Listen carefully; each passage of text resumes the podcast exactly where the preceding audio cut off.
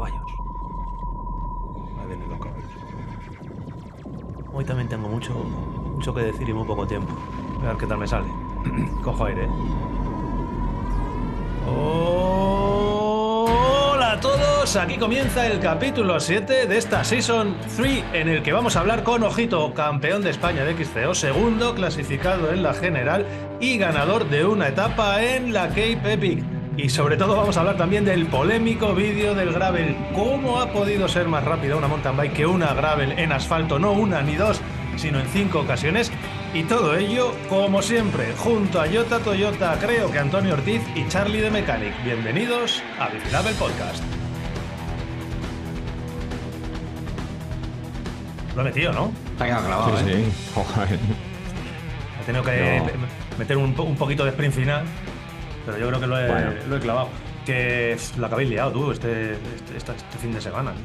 Joder. Polémica guapa, ¿no? Polémica, a mí me da hasta miedo, tío, salir a la calle ya. La gente. Sí, ha habido. Ha habido so- sobredosis de. En, al- en algunos ¿De casos de, co- de información? co- de cortisol. Sí, sí, sí, ha habido, ha habido mucho. tío. Si encima, tío, si nosotros no queremos crear polémica, si, que, si, me- si- si lo único que queremos es que nos salgan las cosas bien y es que no nos salen bien. Cuando las Bueno. hacemos no nos, no nos salen bien, tío. Eh, lo único que queremos. Bueno, ha sido- si nos nos ha sido, bien. ha sido, ha sido opiniones un- hay, desde luego. Creo que muy, muy interesante. Es muy interesante, yo creo, lo que ha pasado y el debate que tenemos por delante. Debate, hoy tenemos un debate muy muy guapo. New World Record de comentarios en el vídeo de YouTube. Hemos llegado a los mil comentarios. De eso, eso, ahí se pone a escribir libros con menos, con menos palabras que las que hay en ese vídeo de YouTube. Y como digo, a ver, he dicho, no nos salen las cosas bien. Sí que no salen bien porque tenemos un podcast que lo escuchan 16.000 personas. Este podcast de hoy creo que va a ser el podcast más escuchado de la historia de Bicilab. Llegaremos a los 20.000. Yo creo que sí.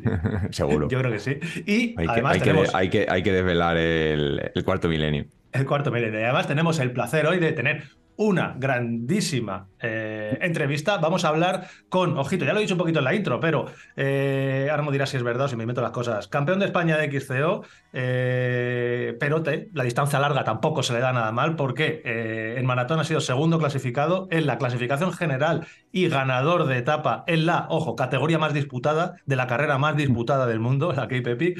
Eh, ha ganado también otras carreras, eh, como el Algarve Bike Challenge, además con grandes rivales como Charlie y yo mismo, esa misma edición. Eh, Francisco Javier Macía Bonaño, bienvenido, welcome Javi, ¿cómo estás? Muchas gracias. Buenas tardes. Buenas tardes, Javi. Buenas tardes, aquí estamos. Eh, no me he inventado casi nada, ¿no? Hombre, había que matizar un poquito, ¿no? Que Ostras. a mí me hubiera encantado ganar todo eso en categoría élite, pero no me, Buah, me he quedado. Pero, pero, pero si me, tocado, me tocó la ga- gana la máster, o sea que bueno. pero si esa es la buena, si llevamos ya, la llevamos ya, tope, la tope, la tope Llevamos ya un, un año y medio, dos años diciéndolo, y el año pasado, precisamente, en Leyenda de Tartesos, José Antonio Hermida eh, concluyó. La descubrió, la descubrió. Claro, Estaba- era- ¿Quién mejor que él para encumbrar la, la categoría reina? Eh, bueno, todo esto ganado en máster, ¿no? Todo esto que he comentado, ¿no? Sí, está claro que he corrido muchos más años en élite que en máster, pero bueno, Sí. cuando he decidido correr máster, pues ha sido un poco pues, para ganar este tipo de cosas que, que a todo el mundo nos motiva, ¿no? Y que al final no dejan de tener un, un gran nivel. Yo, la, la K-Epic, terminar los ocho días ya es algo, Sí. ostras, es algo impresionante. Algo que cuando llegas allí a la primera línea de salida dices, a ver, ¿cuándo termina esto? Coges ¿Y el eso? libro ese, el libro de los perfiles y dices, y este libro no se acaba nunca, ¿cuándo, cuándo va a dejar de pegatina para, para la bicicleta? Y esa sensación, tío, en la Cape em, la tiene todo el mundo. O sea, hasta los que tenéis un nivel eh, brutal como vosotros, los que tienen incluso más nivel que el que tienes tú, que no todos acaban. Y luego, por supuesto, la gente que normalmente siempre suele ser un reto el acabar. La Cape es un monstruo, ¿eh? No, es un monstruo. Yo, vamos, no porque hayamos ido y, ha- y haya salido bien, ¿no? Es porque cuando estás allí ves pasar el- los días y ves, y, y te- el, tú llegas el primer, segundo día y dices, no, una prueba, sí, está bien, he corrido Andalucía, está. Cuando llegas al cuarto día dices, aquí nadie baja el pistón, ni participantes, ni organización, ni... aquí nadie baja el pistón. Es eso. Cuando es ya eso. llegas al quinto sexto día, dice, aquí nadie baja el pistón, pero está poniéndose todo el mundo malo. Aquí el que no está con diarrea, está vomitando, está con la sojera que le llega aquí a... Se lucha con muchas cosas. la- Y cuando ya tú todavía miras el libro ese y ves que quedan dos etapas y que hasta los últimos, vamos, va- te quedan 10 kilómetros a meta y dices, Dios mío, estos tíos mm, no regalan nada, no, no, no son capaces de tener un detalle con la gente. Y me hace gracia que con mi hermano ya era cachondeo. Eh, ya veíamos un cartel de 10 kilómetros y decíamos, emboscadas by Kepipi. A ver qué nos encontramos hoy. A ver, venga, lo buscamos. Y ahí lo tenemos, repechado, cortafuego, empujando la bicicleta. Es que veías el cartel de 10 kilómetros y dices, a ver hoy qué detallito nos tienen. O da, tiempo incluso yendo segundos o primeros en una etapa de la que Pipi hace a, a, contar chorradas entre los hermanos. Sí, sí, sí. Eso siempre. Imprescindible. Eso siempre. Imprescindible. Que, decíamos que la que es un monstruo a nivel, eh, a nivel de resistencia y de lo que viene siendo una prueba, pero también es un monstruo a nivel mediático. Yo creo que vosotros lo habréis experimentado un poquito porque eh, los hermanos Macías eh, pues empezaron a resonar en la cabeza de muchos de nosotros, pese a que habéis hecho muchas cosas, como digo antes, pues eh, marzo del 2022 creo que fue, cuando mm. había una pareja de hermanos que te ponías a ver el de streaming y decías, uy, mira esto, que van, que van, que van en el podio, que van tercero, que van segundo, oye, que ganan una etapa. Y ahí estaba José Carlos y Francisco Javier, ¿no? Que, bueno, pues no sé si, que nos cuentes un poquito de cómo fue aquella experiencia, porque claro, para nosotros era un poco, estábamos muy contentos, pero imagino que vosotros pues sería la hostia. Hombre, la verdad que para nosotros, siempre cuando preparas una prueba como la que llevé, y hombre, lo que digo, hemos ganado cosas importantes, hemos, hemos ganado Campeonato de España Máster, he ganado la, Andalucía Barrey, la, la ganado varias veces en Máster, pero claro, tú llegas allí y dices, estamos a 12.000 kilómetros de casa y nos vamos a llevar 12 días fuera y además que nosotros íbamos en plan, o sea, yo no iba con un paquete de para gastar tanto dinero. Cuando usted hiciste este año el, el resumen de cuánto cuesta la Cape, pues nosotros le rascamos unos 500, 600 eurillos a esa ah, tiraste, más, tiraste, más, para abajo. o sea que nosotros pagamos la inscripción con tiempo, ahora los aviones por otro lado, el masaje lo hicimos con la organización, mm, los repuestos los llevábamos dentro de la bicicleta, nos llevábamos los mecánicos éramos nosotros mismos. Buscamos, por ejemplo, una casa para dormir los dos primeros días, después tuvimos otros días en tienda campaña y ya el último día en Stellenbosch, pues cogimos un hotel para dormir el último día en, en, una cama, no en, funcionó, tienda de ¿eh? campaña. Sí, eh, o sea, comíamos lo de la organización, bebíamos el agua, esa súper Sí, se sí, cisterna. la gente decía, este no bebe embotellado. Yo que bebe embotellado. Yo el agua de aquí. Eh, eh Inmunidad desde el primer día, ¿no? Sí, claro, eh, Si había que moverse allí era todo con Uber. Uber para acá, Uber para allá. Eh, me acuerdo que, que, llegó el último día para buscar en el aeropuerto y quería amarrar las bicicletas con una cuerda allí, ¿no? Como sacando ya la cuerda para amarrar la bicicleta y, y entonces pues lo hicimos un poco en plan como es aquello, una gran aventura y de forma bastante autónoma. ¿Qué pasa? Pues con, el, con los días, pues tú te ves ahí, mira, este es Saucer. Eh, claro. Eh, Carplat, ¿no? mira, claro, porque empieza por ponernos en un, en, un, principio de todo. Vuestra primera etapa eh, fue también contra el entiendo, ¿no? Sí, sí, sí. Y, ahí ya, ya os veis con, claro, con alegría. Y hicimos tercero a 40 segundos Miguel Martínez, campeón olímpico, y a 12 segundos de Plat y Saucer. ¿no? Y bueno, fuimos liderando la etapa. Lo que en la última bajada, como digo yo, son los World Cup bajando, son los World Cup. Eso es otro mundo. Tú puedes ser un super crack bajando en tu casa, por aquí, pero cuando te enfrentas a alguien que ha ganado una Copa del Mundo, di tú, esto ya es. Parecen, parecen novato. Hombre, un paquete. Un novato no, un paquete. y la verdad que bajando eran muy, muy superiores. Y bueno, a partir de ese segundo día fuimos bien, pues hicimos segundo, otra, pues ya estamos segundo. El tercer día mi hermano partió un radio, pinchó y ahí ya vimos que lo que era la Cape, que en la Cape no, no se puede dar nada por ganado ni nada por perdido hasta la última meta. Y bueno, pues con 128 kilómetros que tenía esa etapa y pinchar en el kilómetro 16, pues fíjate tú la rema que nos pegamos los dos. Bueno, pues ese día yo pensé que, digo, uff, pero me acuerdo que hablando en las charlas estas que tiene por las tardes, hablando con Puyol, con Oscar Puyol, y me dijo, dice, estaba difundido, dice, yo no he hecho en mi vida nada tan duro como estos tres primeros días de competición. Digo, ostras, pues si este tío lo dice que ha corrido, que hecho cosas, ¿eh? pues, pues, mira, pues entonces es que estoy destrozado porque esto es muy duro. Bueno, pues esto que el cuerpo te da la vuelta, que al día siguiente, pues otra vez hicimos podio, además terminamos muy cerquita, dos minutos de los ganadores, un día, y tú veías pasar los días, pues, pues yo voy bien, pues vamos bien, ostras, pues mira, ahora cada, cada vez nos dejan más, más cerca de meta. Y el último día hubo ahí, yo qué sé, pues, Mira, A es por era el todas. último día, a por todas. Sí, sí, fue a por todas. En el A reventar. kilómetro 6 me puse a tirar allí y en un repecho típico como los nuestros de aquí de Huelva, que ustedes habéis visto Sí, sí, sí. la similitud que hay entre tal Eso hemos peso y- sufrido.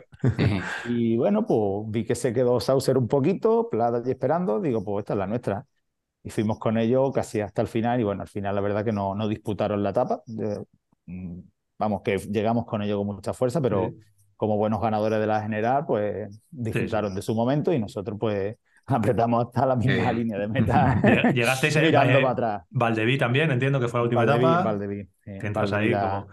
y claro, Bueno. pues, hombre, pues la verdad que, que es un, una- un grandísimo recuerdo, ¿no? Porque seguramente vas el año que viene y, ostras, y repetir o no salir. Muy Yo, como digo muchas veces, son. Volveremos a la KIEP y como me pregunta mucha gente, pues, van a pasar muchos años porque al final soy de las personas que prefiera quedarse, que prefiere quedarse con una gran experiencia, con lo que es una cave, lo que supone a cualquier persona del mundo terrenal estar en una cave. Pues para nosotros que en 2020 nos tuvimos que volver cuando estábamos allí, fíjate la, la situación. Nuestra, la pandemia. nuestra, la- nue- Buah. nuestra key original era en 2020, llegamos allí ese mismo viernes y a las 6 de la tarde nos dijeron que se suspendía. O sea que Vaya momento, ¿no? De, de pérdida de, de ilusión, de dinero, de, de todo y encima llegar de, disputar, de intentar disputar la carrera que tú más sueñas en tu vida a quedarte ahora tres meses encerrado en casa, ¿no? Y ver todo lo que supuso a nivel Ujú. mundial. Entonces, Bueno. pues, ostras, ha sido, pues, mm, una vivencia para mí, para mi hermano, bestial. Como para decir, mejor no repetirla, ¿no? Es que te- eso te iba a decir, digo, es que Mejor claro, no repetirla, ¿para qué la vamos a repetir? Lo, lo- lo habéis dejado ya en, eh, en todo lo alto Claro, porque claro, eh. al final, Claro. hombre, si puede- ir bueno, intentar optar a ganar, ya pero claro, ya con, sabes. con un año y medio que se nos ha olvidado todo, todo por Ya. completo de, de las penurias, pues bueno, habrá que volver algún día y, y volver a revivir lo que, lo que es una KYP. Sí, la verdad es que es- yo creo que es una experiencia que deja, no sé vosotros, Jotis y Charlie, si tenéis ahí esa sensación Sí, guardada y de bueno. que es una experiencia increíble, ¿no? Es increíble. Y bueno, eh, lo que es lo que dices, eh, al principio, pues bueno, te- está muy reciente, pero en cuanto pasa un poco de tiempo, pues eh, todo el rato vuelve a rondarte la cabeza. O sea que, claro que volverías.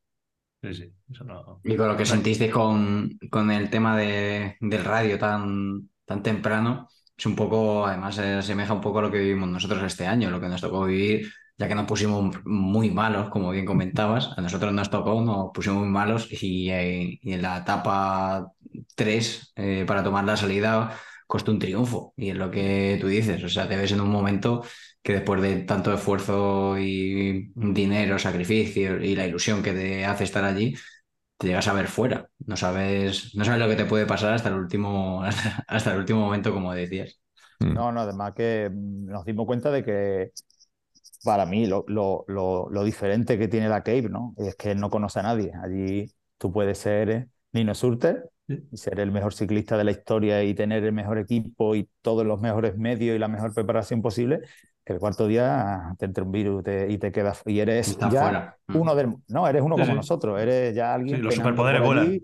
Eso es, allí no hay, o sea, no hay nadie intacto, nadie que, que en este caso viva por encima del resto. Y eso, quiera que no, es lo que hace grande a, a- a esta prueba, ¿no? De que, de que todos, llega un momento en el que todos somos iguales, en nuestro nivel, pero todos somos iguales. Sí, sí. Ujú. Que te iba a preguntar, porque una de las preguntas que tenía apuntada era: ¿volverás a la Cape? Ya no, la- ya no lo has contestado. Ya Directamente te has adelantado porque te lo habrán dicho va- varias veces. Eh, ¿y ahora qué? ¿En qué, en qué andas? ¿En qué nivel estás? ¿Qué- ¿Cómo es tu nivel ciclista actual comparado con ese marzo del 2022? ¿Estás mejor? ¿Estás peor? ¿Estás más viejo? Más viejo, sí, siempre, seguro. Eso sí que es imparable. Yo la verdad que bien, yo me mantengo. Yo ya hace muchos años que he cogido un estado de, de tarifa plana, como digo yo, en el La tema de, del entrenamiento y bueno, me planteo carreras y objetivos chulos, motivantes. Este año, por ejemplo, hemos conocido Andorra Epic, que Sí. ha sido una experiencia bastante chula, totalmente distinto, un paisaje totalmente distinto, pero muy, muy guapo y bueno, y, y ahí seguimos corriendo pruebas que nos interesan. Yo digo, me, me gusta entrenar, me gusta prepararme, no soy una persona que le que le dedique muchas horas porque al final trabajo, familia, te, siempre te tienen un poquito saturado. Entonces yo pues me mantengo en mis 8 o 10 horas de entrenamiento a la semana. No pensé que para la Cape aumenté bastante, mucho más el entrenamiento. Yo creo que a la Cape llegué con, con unos 1.800 kilómetros de entrenamiento desde el mes de diciembre. Sí, el O sea tiempo que, tienes lo tampoco- aprovechas y ya está. Sí, lo que pasa es que Pero- bueno, al final tira uno de, de experiencia, lo que más sí gana es experiencia. Y eso se nota muchísimo. El, lo que estoy diciendo, la KEP hace 5 o 6 años no, no hubiera podido hacerla, creo, porque yo creo que hemos llegado en el momento justo, no tanto físico, pero sí mental y de, y de compenetración. Yo con mi hermano cuando corro no tengo ni que mirarlo, ni él me tiene que mirar, ni, ni tengo que decirle levanta el ritmo, ni él me dice nada. O sea, llevamos, eso es una gran ventaja. Mm. ¿Este año estuvisteis en Tartesos corriendo por parejas? No, no, yo en Tartesos me, me tienen... pero, tu hermano, sí corrió. Mi hermano sí, mi hermano sí corrió en máster.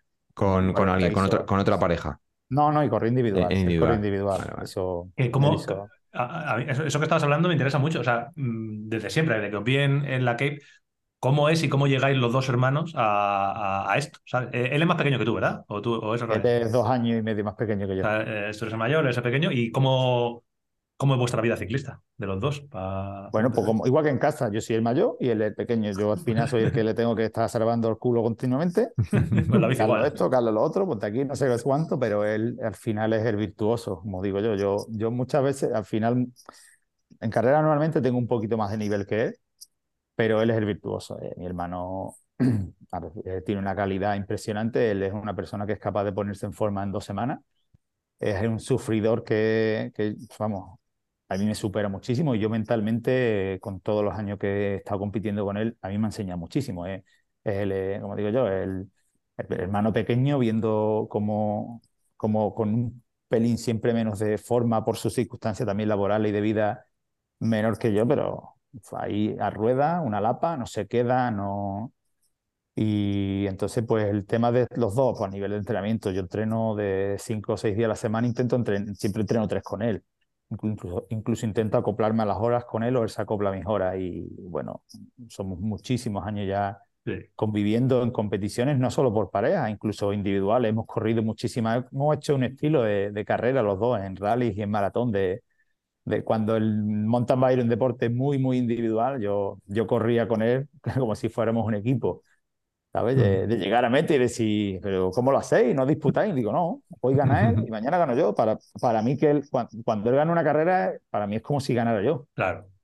Y él igual, si yo voy en una carrera que hemos, nos hemos jugado títulos importantes, títulos como un campeonato de Andalucía, que un campeonato de Andalucía con el historial que tiene, Antonio lo podrá decir. Antonio fue uno de los que me dijo, joder, que Antonio venía siempre a disputar el campeonato de Andalucía de XCO desde los principios, porque decías que es un título es que soy campeón de Andalucía por un año. Entonces, tú te vas quedando con esas cosas y cuando tienes la oportunidad de ganar un campeón de Andalucía y te lo estás disputando con tu hermano, ostras. Mm, ¿Y qué haces? Pues gano yo, que soy el más grande. que por cierto, ha sacado el tema que eh, Antonio no puede estar aquí porque está en Brasil ahora.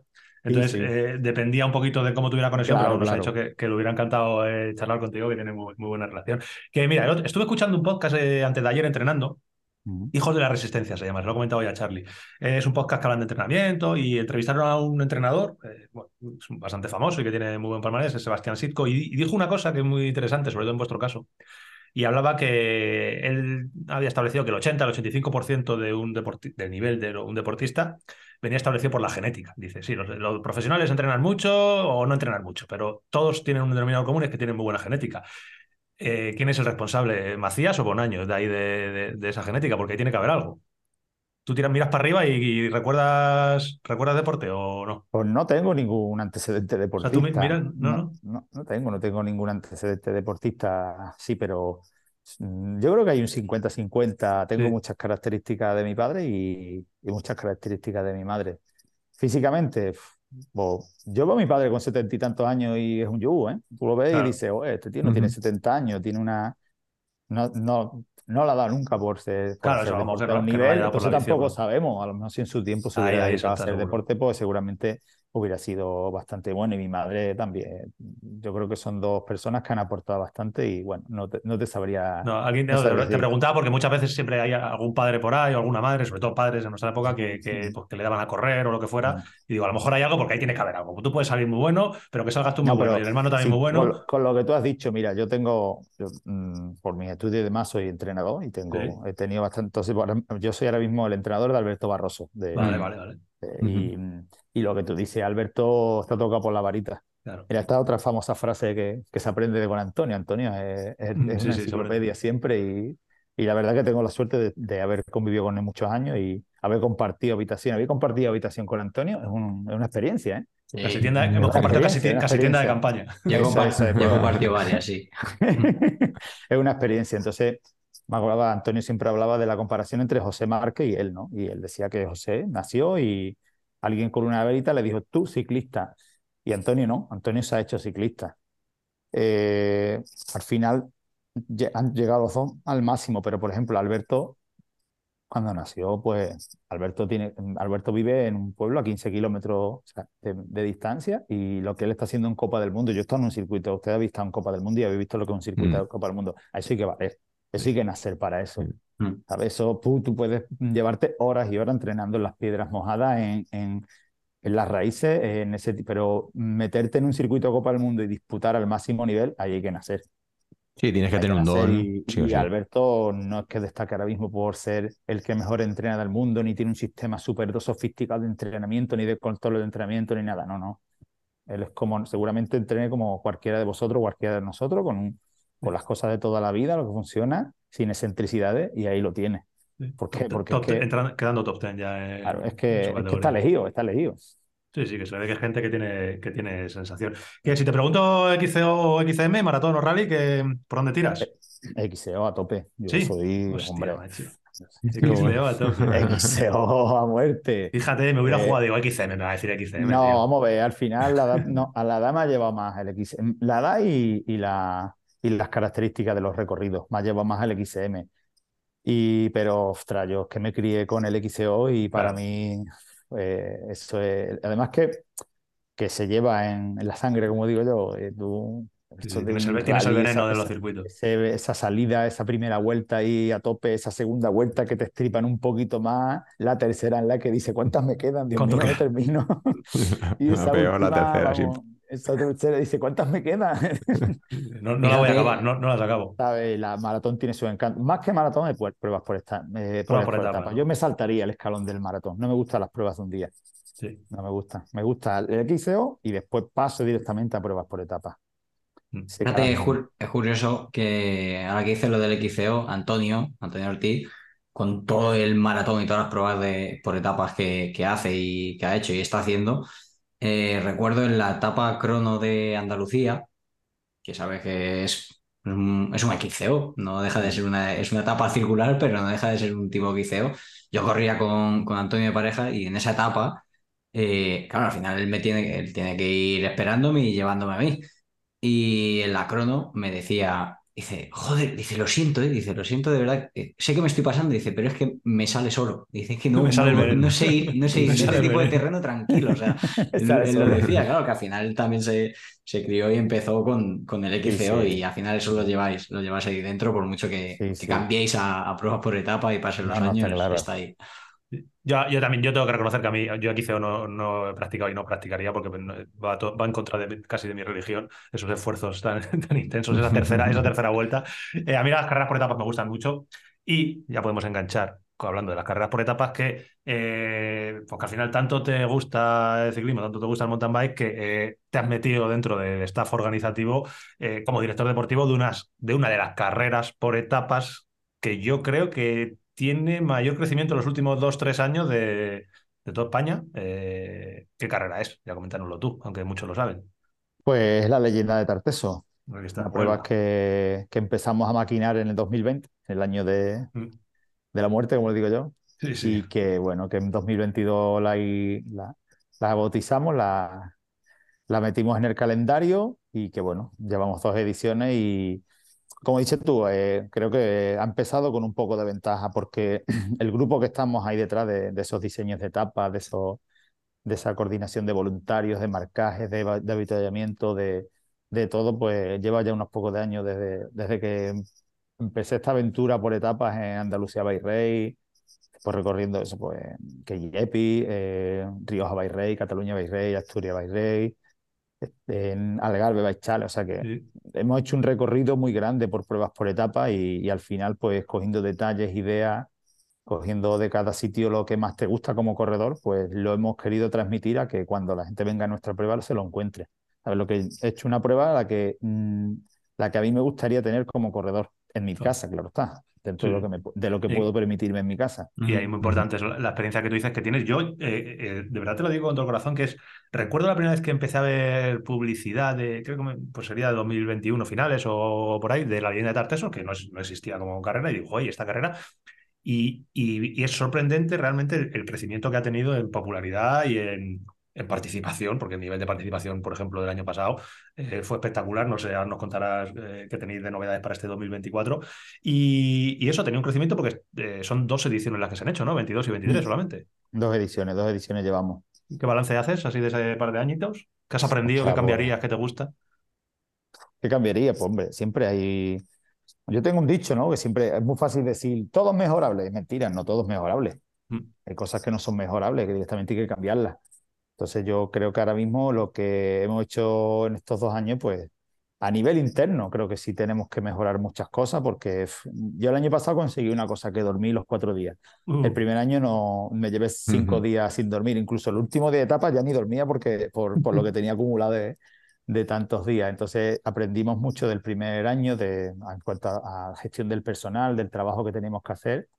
Y eso a lo mejor los participantes no lo notaron tanto, pero nosotros sí lo notamos más a, a nivel nuestro de trabajo y nos dio mucha tranquilidad. Entonces, pues este año queremos seguir mejorando en, en el trabajo de nuestro personal y de la atención y detalles hacia, hacia el público. Detalles que eso que, que nos gustan, que, el- que la gente cuando están en nuestra carrera digan, eh, esto es la leyenda de Arteso. Estoy que se, agra- porque se estoy viendo y se esto. recuerda, sí. Eso es, Sí, estoy viendo nosotros, esto mira, y estoy viendo esto. Hicimos un vídeo, eh, creo que fue esta semana pasada, eh, hicimos una rutita por ahí y vamos contando un poquito a qué carrera vamos a ir. Ya la gente sabe que este 2024 vamos a estar en, Huelva y, y estuvimos comentando un poquito qué es lo que más nos había gustado a nosotros de, de la carrera. Pues hablamos de los recorridos, que a cada uno le gustan más eh, unas cosas, los recorridos nos gustaron mucho y creo que eh, fue denominador común de los tres, creo que fuimos algunos más del grupo.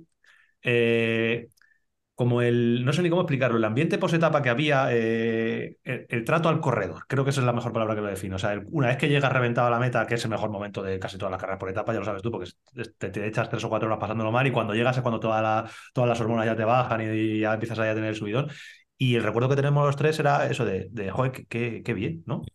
Un sitio cómodo, un sitio cómodo para, para estar en, en todos los finales de etapa. Recuerdo en un pueblo teníamos una plaza eh, Sí. que llegamos, fue la, se- la segunda etapa, ¿no? Sí, Segunda. justo. Sí, Ese- segunda. Teníamos ahí, según entrabas, pues tenías jamón, tenías cosas de todo tipo de dulces y luego Las tenías fresas. una.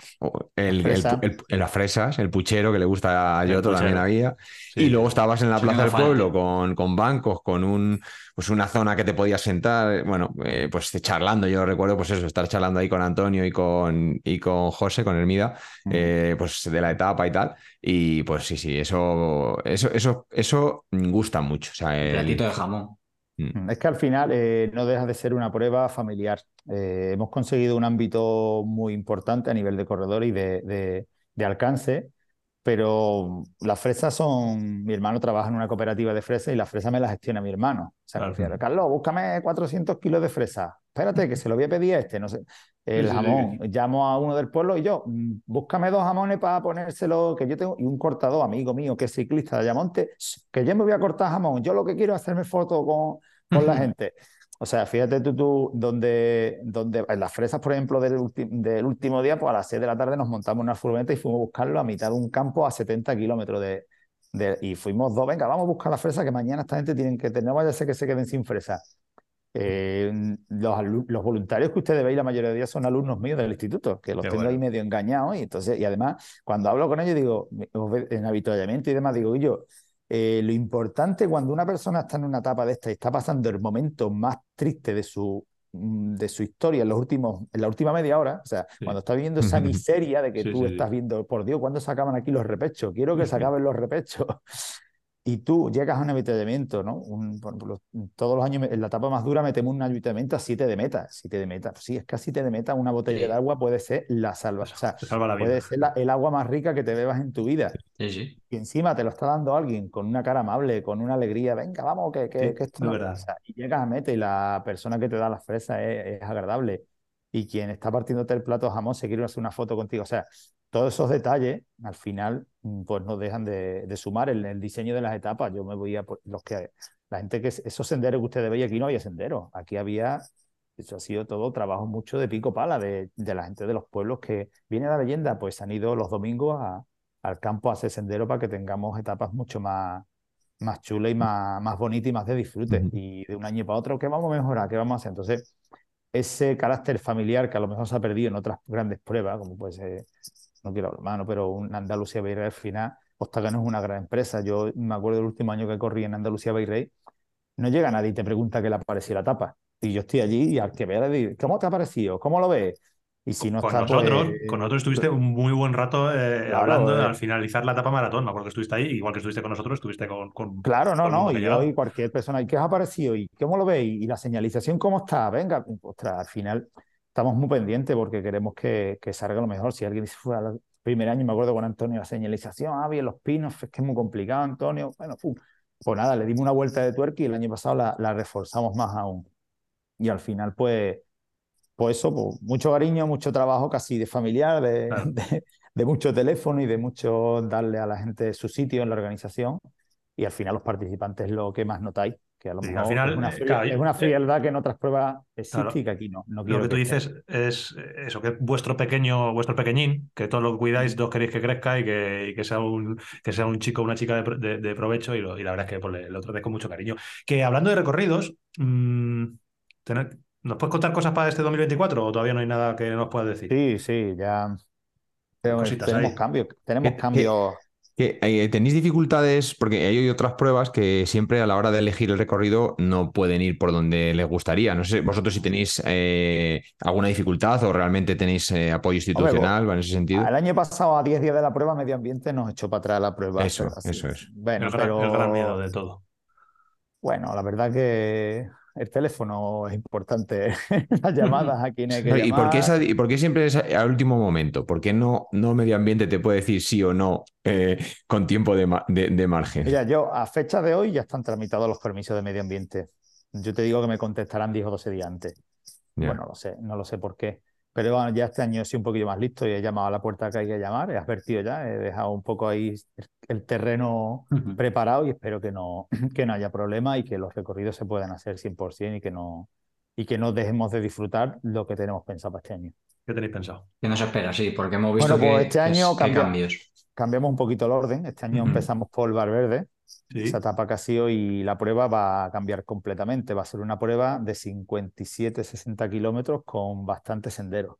Vale. Bastante sendero. Va a ser una ¿Sendero prueba- rollo como la primera etapa del año pasado, así limpito y No, tal? o no, ahí- no. Ah, vale, vale. Ahí... Eh, sendero un poco ya con más desnivel. vale, Si vale. ustedes fijáis, la última parte de la etapa reina que empezamos, que tuvimos Sí. más, más sendero, esa Sí, famosa bajada del DH Duque, pues así va a ser el estilo de la Oh, primera buena etapa. Oh, qué bien. ¿vale?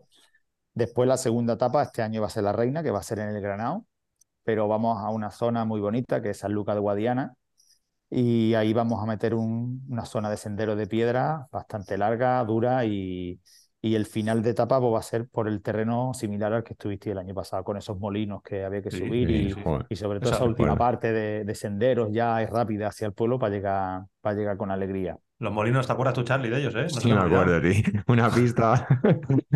Una veías ahí pista. arriba. Una pista lisita y joder, de las que, de las que me, me hacen a mí sufrir y no, no llegabas nunca al molino de arriba. Pero bueno, pues hay que. Luego, recompensa, luego venía, luego venía. Eso es, luego venía una, una bajada muy, muy, muy. Sí, el final de etapa el año pasado fue chulo, fue, Sí, llegaba sí. la gente contenta a meta. Sí, sí. Después la tercera etapa nos vamos a Huelva capital, salimos de allí de, de lo que es la ría de Huelva, tenemos una parte de enlace de carril bici y ya nos metemos en los pinos de Aljaraque y Cartaya, que digamos un poco la última parte de la primera etapa del año pasado y la Mm. crono. La Va a verdad, ser- Ajá. sí. va a ser al final larguita, son 70 kilómetros, bastante plano, mucho sendero, rapidilla. Y ¿Cómo engaña, día- perdona, perdona que te interrumpa, para la gente que esté pensando en venir, cómo engaña esa, esa zona de sendero? Porque a ti te dicen, no, es una zona planita, no tiene mucho desnivel, planita y con senderos de flow, porque es lo que es, ¿no? Más o menos se puede definir así. Sí. Y cuando te plantas ahí y llevas mm, 30, 40 minutos, 45 minutos, 50 minutos y dices, no puedo más, o sea, no puedo más, porque hay que, porque hay que saber conducir ahí, claro, y los que estamos acostumbrados a otras cosas, pues la bici cuando llegas a un sendero, aunque tenga flow, cuando giras a la derecha mucho, se te para la bici, se te para y tienes que volver a arrancar. Y Claro. Mira, o sea, se hace muy duro, claro, muy bonito. Estás en un sitio espectacular. Pero Sí. que la gente no crea que dice, no, ya solo me quedan los senderos, ya llega a meta. No, no. Guardaos. Sí, sí, no, algo. no, no, es un terreno engañoso porque el desnivel creo que se va a 600 metros. Fíjate, Sí, sí, claro, por 70 eso que tú- kilómetros, 600 metros es No, plano. no, claro. Lo, lo- Pero lo miras en el papel y dices, venga, El vacaciones. grado de concentración que hay que llevar, ¿no? Siempre con, la gente discuto mucho, pero es técnico, digamos, que espérate. Una cosa Claro. es técnico, Eso es. ¿vale? Y otra cosa es peligroso. O sea, Claro, técnico es. es muy, muy Claro, hay que pilotar, manejar. Hay que saber manejar la bici, Hay sí. que saber pilotar mucho, regular mucho la frenada, la velocidad, la, parar, arrancar. O sea, técnico es. Ahora, eso es. Tu, vi- tu vida no corre peligro en ningún momento. No. Joder, me gusta, que- me gusta esa, esa historia, porque es que es justo lo que yo viví el año pasado. y, Claro, es un sitio fácil, o sea, fácil de que no te vas a caer, Sí, sí. pero que hay que tener mucha técnica de pilotaje. Sí, si quieres ir técnica para que- rápido, si claro, quieres ir rápido porque- hay que hilar fino. Porque claro, No, no, yo- sí, sí, sí. sí, hay que- hay que Además, pilotaje, como digo yo, de concentración, de decir, no, es que no, no te vale, no, es que es otro, otro, otra curva y no sé qué, y que no ahora, resbala, ahora una contra peralta, otra peralta, ahora resbala, ahora no resbala, ahora de Ujú. o sea que tiene- Bueno, co- como decías, eh, se asemeja un poco a rollo la, recorridos de la Cave. O sea, pues razón. es, Sí, sí. es- es ese concepto. O sea, es, es técnico. Eh, a ver, depende, o sea, técnico, si Sí, te refieres a piedra peligroso, no, no lo es. O sea, pero claro, tú tienes que saber conducir y, y- y llevar Claro. la bici, ¿sabes? Sí, sí. Y la última, pues bueno, vamos a la zona de Cartaya, el enduro de Cartaya, que fue la primera parte de la primera etapa. Primera parte. Guapísimo. Eso está chulo, Esa ¿eh? es la zona de enduro, nosotros lo llamamos el enduro de Cartaya, eh, y esa va a ser unos 35 kilómetros de etapa. Vamos a salir por manga, no, vamos a sustituir la crono, por eso mismo, como tú dices, ¿no? Sí. Hemos estado dos años con la crono. Siempre la idea, el, el último día, ese producto de carrera, disfrute de. ¿Tú qué quieres? ¿Ya relajarte y llegar a meta y, pasar una etapa en la que se disfrute? Tranquilo, en dos horas estás en meta. Sí. ¿Que te quieres machacar y pegarte la paliza del último día por reventar a tus dos colegas? Sin Mm. problema, lo puedes hacer. O sea, pero no quiero una etapa en la que al final la persona puede decir, uff, otra llego, mañana, otro, no otro llego". calvario, veremos a ver, otra vez a 5 por hora pegando cabezazos. No, entonces eh, vamos a mantener ese mismo formato, pero bueno, en este caso salidas por categoría y ordenando bien las categorías en cuanto a su nivel. ¿Para qué? Pues para evitar esos tapones que al Sí, que final hay. pues, han generado un poquito de conflicto en los dos años. La etapa de crono para mí era Es difícil, claro. Una una etapa de crono. muy chula, era guapísima, Sí. pero para que saliera bien tendríamos que haber dejado un minuto de diferencia de uno Sí. en uno, y eso estamos hablando de cinco horas saliendo Sí. gente. Entonces no, no- rompe con la idea que tengo de que al final todo el mundo a la una de la tarde pues esté tranquilamente en esa llegada, disfrutando de los cuatro días, conviviendo y, y con tiempo para ducharse, volver al hotel, relajarse Claro. e irse para casa. Es, buena idea por lo que dices, porque además Sí. eh, la última etapa, al ser, eh, al ser crono, eh, si tú te lo quieres tomar relajado, al final estás solo, ¿sabes? O sea, eh, no, no es tan chulo. Si yo el último día estoy cansado y le digo a Jota, oye, tío, vamos, vamos juntos. Claro, Y, eso es. y vas con tu compañero de grupeta y te haces la Y esa. además un y- terreno que, te- y un terreno que os digo yo, yo entreno mucho por ahí, cojo la bicicleta bastante y se disfruta muchísimo, ¿eh? Tú, mm, al final te calienta y te, te al final dices, hostia, que vamos rápido, pero vamos Sí. rápido porque el terreno dice, voy rápido y me lo estoy pasando bien, y contra más rápido voy, Te mejor me pide, lo te pide pasando. velocidad, sí. Eso, eso, ¿eh? Y Sí, ahora sí, llegan las piedras y el escalón y, y un, y, y, eh, un obstáculo, entonces al final, eh, cuando llevas tú media hora, 40 minutos, dices yo, valiente calentón, me estoy pegando aquí, pero es que te lo estás pasando bien. Muy bien, muy bien. Esa Año es pasado- cosas que el cuerpo te pide apretar porque estás disfrutando más. El Eso parque de atracciones, que solemos decir. Eso Y acabar con una buena comida de, de esas de, caldereta o algo. El año pasado tuvimos un arroz muy rico para acabar, pero muy Creo rico. El año arroz pasado era- fue arroz. arroz Sí, con arroz, setas o algo así, yo creo. No sé, esto eso estaba espectacular. con- sí, sí, sí. O, o- no sé me acuerdo, estaba espectacular. La verdad es que era, pues, Sí, sí. ¿cómo le llamas tú, Jota? Que siempre lo dices. eh, los, pucheros. pucheros. La comida es, no, no penséis, ya antes lo decía Javi, de que te vas a encontrar eh, un tupper precocinado de algo. No. O sea, ahí tienes puchero todos los días, eso se agradece Mm. mucho. Así que nada, yo eh, deseando, empezamos nosotros. Hostia, eso de muy de flipados, empezamos la temporada. ¿no? Pero bueno, se hizo. Bueno, empezamos. sí, sí, sí, empezamos el año, empezamos el año. Empezamos el año. Nues- Nuestra temporada. Nuestra temporada. que, la, que la tenemos calentita. Sí, eh, empezamos el Ah, año en. Huelva. eh, pocos sitios más chulos hay para ir en febrero en España que a Huelva.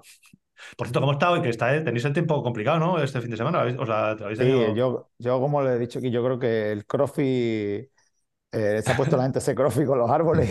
Sí, exagerado, ¿eh? Estaba viendo imágenes, digo, madre mía, entra por ahí el. el- Y se ha hecho mucho evento. No digo, no, esto que los flipados del CrossFit, hay un campeonato o algo aquí y se han puesto a calentar por la calle y han tirado todo lo que había. Vamos, a Eh. salir unas cabechinas gordas.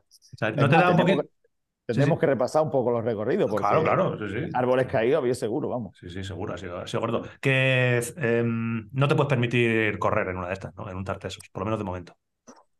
Hombre, me da un poquillo de respeto. Un poquito de respeto. respeto que- porque al hay- final, no, pues vamos por correr sin problema. Y, y te Sí, digo sí. yo que para disputar, que estoy muy acostumbrado a, a organizar y, y y correr, pero ostras, hay mucha responsabilidad. Sí, y, claro, claro. y yo creo que hay cosas que en este caso merecen la pena vivirlas del, del otro lado. Yo como, como estoy diciendo, corre mi hermano, además obligado. Claro. He dicho, yo no puedo correr, pero tú sí, lo que hay. Así que Vivirla tienes que y correr por, tienes que correr por ti y por mí, claro, y ya está. Y además lo hago, ¿no? de- De, que al final es otro disfrute, ¿no? De ver que es algo que tú has soñado y que, que desde el, digo, desde el primer momento que estuve en Andalucía Verde, lo decía, digo, hostia, qué guapo esto, hace una de estas en Huelva. Tu casa. Y cuando yo hace dos años estaba en la primera salida, decía, joder, macho, que lo hemos hecho, que, lo hemos conseguido. que la ¿Sabes tenemos aquí. Pasa, hay una cosa muy guapa. Me- eh, Jota me lleva diciendo por lo menos dos años, cada vez que estamos ahí por los senderos de su, de su zona y vamos por, por, por- por sus sitios, y me dice, tío, si es que aquí hay que hacer una, ¿cómo le llamas tú? La Vega, no sé, La ¿quién está? La Vega by Race. La Vega. Aquí hay que hacer una Vega Bike Race tal, y está todo el rato con él y dice, mira, esta sería, y me la llega a decir, esta sería la segunda etapa, esta la tercera etapa. Entonces él tiene su paja mental y no descarto que algún día la entreviste un podcast de ciclismo y, y yo te cuente la película y diga, oye, es que yo cuando, cuando estaba con el este, eso mola. Que Javi, muchas gracias, tío, por eh, estar aquí. Bueno, Espero que no te antes, hayamos- Sí, dale, antes dale. de, antes de despedirte, Javi, a mí, con tu respeto, eh, me gustaría, ya que ha venido Javi, nos, nos tiene preparado un, un descuentillo para Oh, sí, accesos. que queríamos, que queríamos, Claro, hombre, claro, claro. que- que- queríamos, queríamos Para la gente de Bicilao. gorronea- Algo- gorronearle algo, un... algo seguro que no, que te podemos sacar. Entonces, yo creo que tenemos un descuentillo por ahí para, para todos los que nos escuchen. Pues bueno, eh, ya que Hemos eh, atracado. va, va su. Sí, ya que le hemos atracado, le hemos obligado a venir. eh, nos han dado un descuentillo para todos vosotros que, bueno, pues al final siempre, siempre ayuda y si, os ha, y si os ha pasado el plazo, el primer plazo de inscripciones, pues bueno, tenéis ahí un- unos eurillos que os animamos a venir con nosotros y el, el cupón de descuento, eh, nada, os metéis en, la, en, las- en el apartado de inscripciones y tal, luego eh, os da una opción de meter un cupón de descuento y el de cupón de descuento es eh, almohadilla LLDT 2024 barra baja Bicilab. Lo voy a dejar en la descripción, eh, no os que Voy a dejar el enlace, a la- el enlace a las inscripciones. Eh, como decimos, lo dijimos en el vídeo, vamos ya, estamos bastante apuntados ya de así de nuestra grupete, de nuestro entorno, y siempre nos gusta mucho encontrarnos allí. Sí, hay unos encontramos allí a cuantos, sí. gente, llevamos unos cuantos. Eh, es muy recomendable, ya os hemos dicho todo lo que os tenemos que decir en el vídeo. eh, buena temperatura, buenos recorridos, eh, lo que os ha dicho Javi, nos van a cuidar bien. Y encima, pues mira, si podéis ahorrar unos eurillos en venir, eh, mejor que mejor, que, que siempre que hay que pagar por lo menos la gasolina para llegar para allá, que lo vamos a pasar guay. Que, Javi, muchas gracias a ti, muchas gracias a toda la familia al final de Tartesos por, bueno, por contar un poco con nosotros para, para animar a la gente a que, a que se anime y nos vemos en Huelva seguro. Hombre, claro que sí. Esto al final es de agradecer porque son cosas que tú te llevas, ¿no? De lo que digo, el, cuando llegas a la primera salida y ves esto, ya lo he hecho. Pero después, por ejemplo, el año pasado, yo de- os descubrí como podcast en la leyenda de Tarteso, y yo, Sí. que gente, parte de la organización, este, ostras, los de Vigilá están haciendo cosas muy buenas, había visto, pero bueno, que lo que es mm, ver, ver realmente lo que hacíais y lo que trabajabais fue. Después ya fui siguiendo vuestra Key Epic y Sí, claro, vuestras al final, cosas, sí. las pruebas ahora de la Specialized, la World Cup, que, que me está tirando bastante. No, no, verdad, que, y, y, ostras, y que lo que te digo, cuando tú organizas algo y ves a alguien que llega allí, en vuestro caso, es que usted lo dijisteis, eh, que nosotros hemos venido aquí porque nos, ha- Sí, nos ha porque nos llama- nos llamaba la atención la- bien, claro. ya está, que no ha venido aquí, que no ha venido nadie aquí. Queríamos conocer la hablar así de la prueba, pues de agradecer. Y yo Sí. creo que, que en ese aspecto, pues, un, un premio más que nos llevamos nosotros de- pa- por organizar estas pruebas y que haya gente como vosotros que, que esté Siempre- vendiendo la prueba así de esa forma y con ese, y con ese cariño que ustedes al final, porque es como Literal. digo yo, to- todo, todo, lo, todo lo que se hace con cariño se nota. Y por Sí. eso vaya a superar hoy esos 20.000 Ya verás cómo.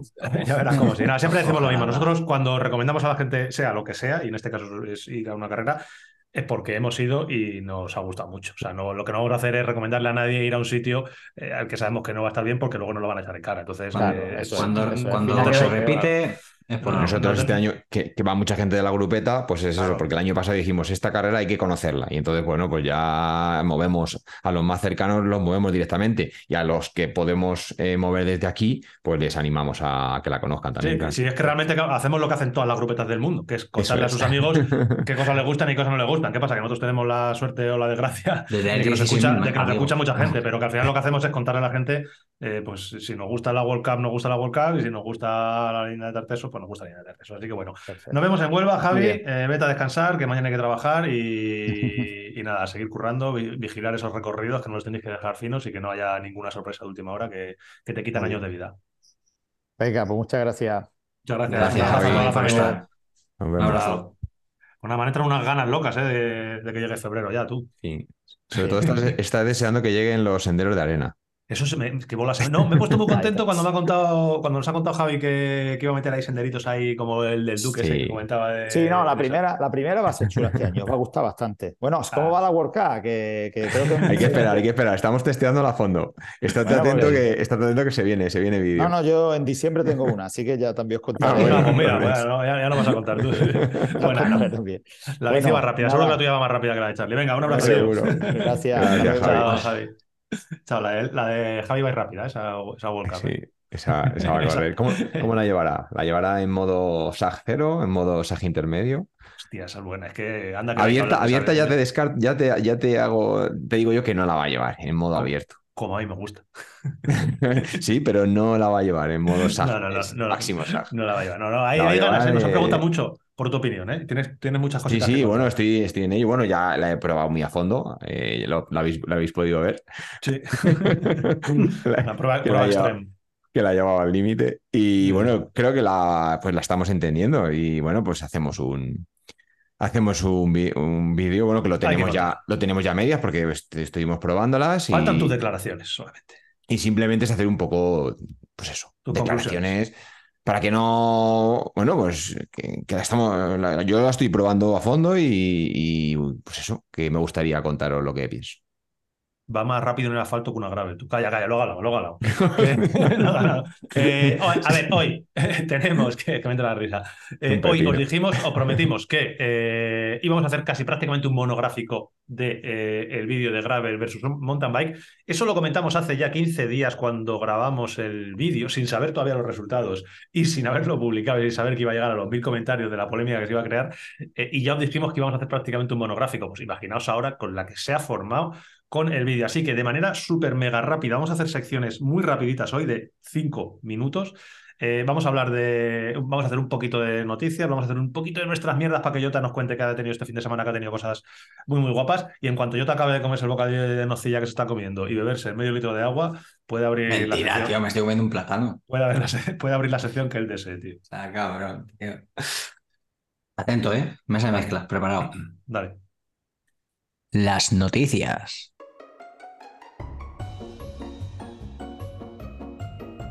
Las noticias.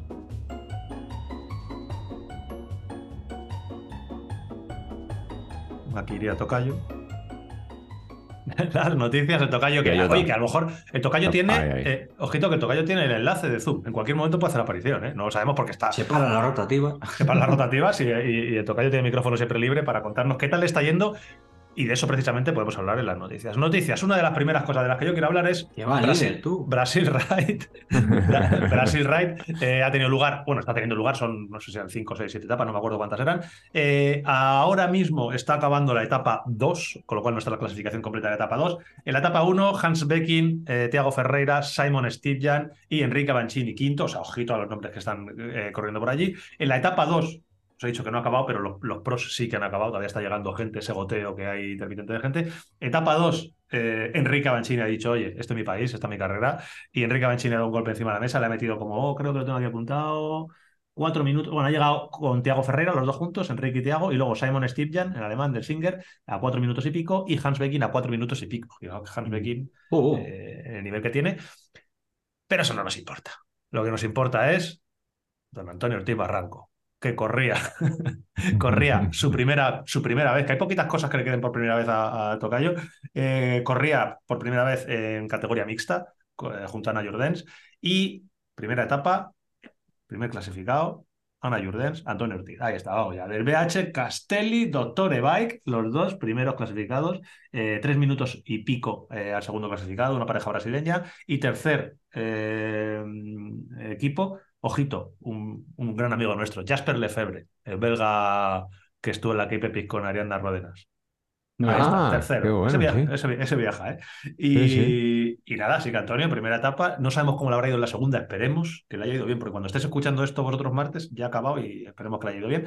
En chicas, Mónica Calderón, ahí está, ben- bendeci- bendecida, bendi- be- be- Bendecida, bendecida. be- bendecida por nosotros. Eh, Tessa Corteca, está guay. segunda. Estaba y, eso, y Paula Gallán, eh, tercera. Ojo, que está compitiendo con Tessa Corteca, que está haciendo un año eh, espectacular. Eh, eso en Brasil Ride, ya nos contará Antonio muchas más cosas de ello cuando tenga tiempo. Eh, este fin de semana también, bueno, ¿tenéis más noticias? ¿O tiramos de picota o qué? No, este, eh, este fin de semana, creo que ha sido este fin de semana, eh, los resultados de, nos falta hablar de los resultados del XCO de los Juegos Panamericanos. Pa- Panamericano, perdón. Sí, No podemos. Juegos Panamericanos Santiago tenía. 2023. Eh, chicos, eh, uf, flipas tú los nombres, tío. Esto te lo tenía que haber pasado a ti porque, No, no tengo los datos, así que aquí te tienes que sacar tu, tienes que sacar el cono y rematarlo. Ganó Gunnar Holmgren de Canadá. Segundo, Martín Vidaurre, que os sonará el nombre. Sí, sí. Y tercero, José Gabriel Márquez. Toma ya. Y así, si no recuerdo mal, creo que ha hecho nombres que os suenen también, pues Catriel creo que ha hecho séptimo esta vez. Bueno, Y en mujeres eh, se la ha llevado Jennifer Jackson de Canadá, segunda Catalina Vidaurre y tercera Raiza Goulao. Raisa Goulao. A Raisa Goulao le hice yo bastantes fotos en Cape Epic eh, en 2018, 2018, 2019 o algo así. Así que bueno. Eh, eso en. Un día bastante importante para el MTB chileno, ¿eh? Eso, Sí, eso los, panamericanos. Y separan las rotativas. Separan las rotativas.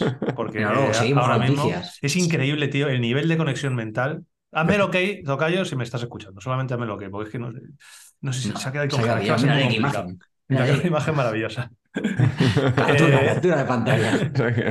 Recorte. que me flipa el nivel de conexión mental que tenemos, Antonio Ortiz. Acabamos de, de finalizar, de, de decir cómo te fue en la primera etapa con Ana Jurdens eh, hace un minuto 30 segundos. Estamos hablando de Brasil Ride. ¿Qué tal, Antonio? Bienvenido al podcast. Va a ser muy complicado. Joder, tío, estaba yo. Eh,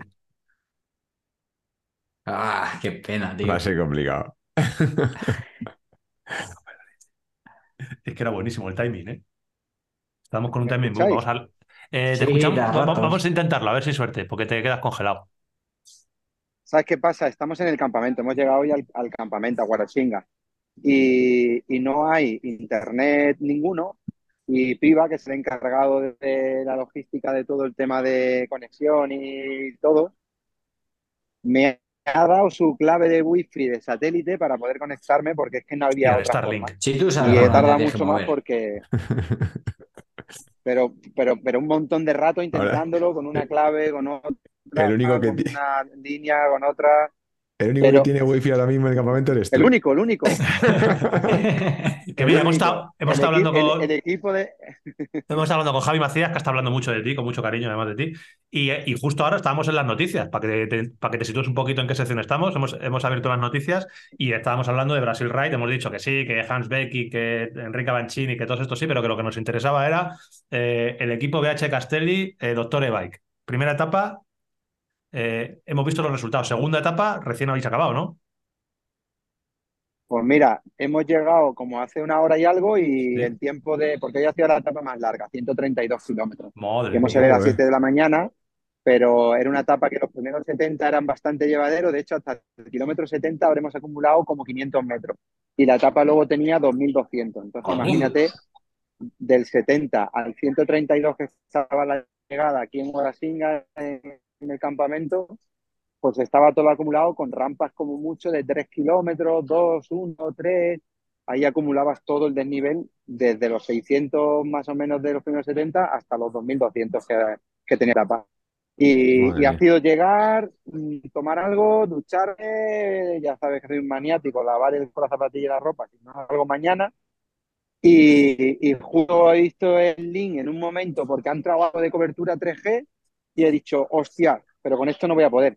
Me he ido a buscar a Piva, digo, Piva, necesito entrar porque tengo el síndrome de abstinencia, le he explicado. Si yo hoy no entro al podcast, Yo mañana no salgo. yo esta noche no voy a dormir. No, no, es que no voy a dormir. Entonces, por, por, por salud mental, No, no- y el hombre lo ha visto No hay claro. coco que lo No, te- te- solucione. Te, doy, te doy mi vida, te doy mi sangre. No, no, no, claro. Pues además él sabe que hoy tengo que grabar y, ma- y mañana le puedo a pedir el wifi para escucharlo. Esto es, va- esto es de enfermo, de enfermo total. Te va a gustar, te va a gustar. Que, mm, cuenta- yo estoy viendo ya la clasificación, cuéntanos un poquito qué ha pasado hoy. Pero la clasificación, a lo mejor ni la ha mirado, porque esto es así. Sí, he mirado, sí. No, Sí. mira, eh, eh, sí, sí, sí, sí, sí que he mirado, sí, sí, sí, sí, sí que he mirado. Pues, pues mira, ayer era, era la etapa Royal de Ayuda, Royal de Ayuda, era una etapa bastante divertida, con tramos rápidos y algunas rampas, zonas de, pista de rodar, pero con mucho bosque y senderos hecho rápido, curva contra curva. Y, le dije a, Ana, digo, Ana, Ana, la primera etapa vamos a intentar tomárnoslas como una activación.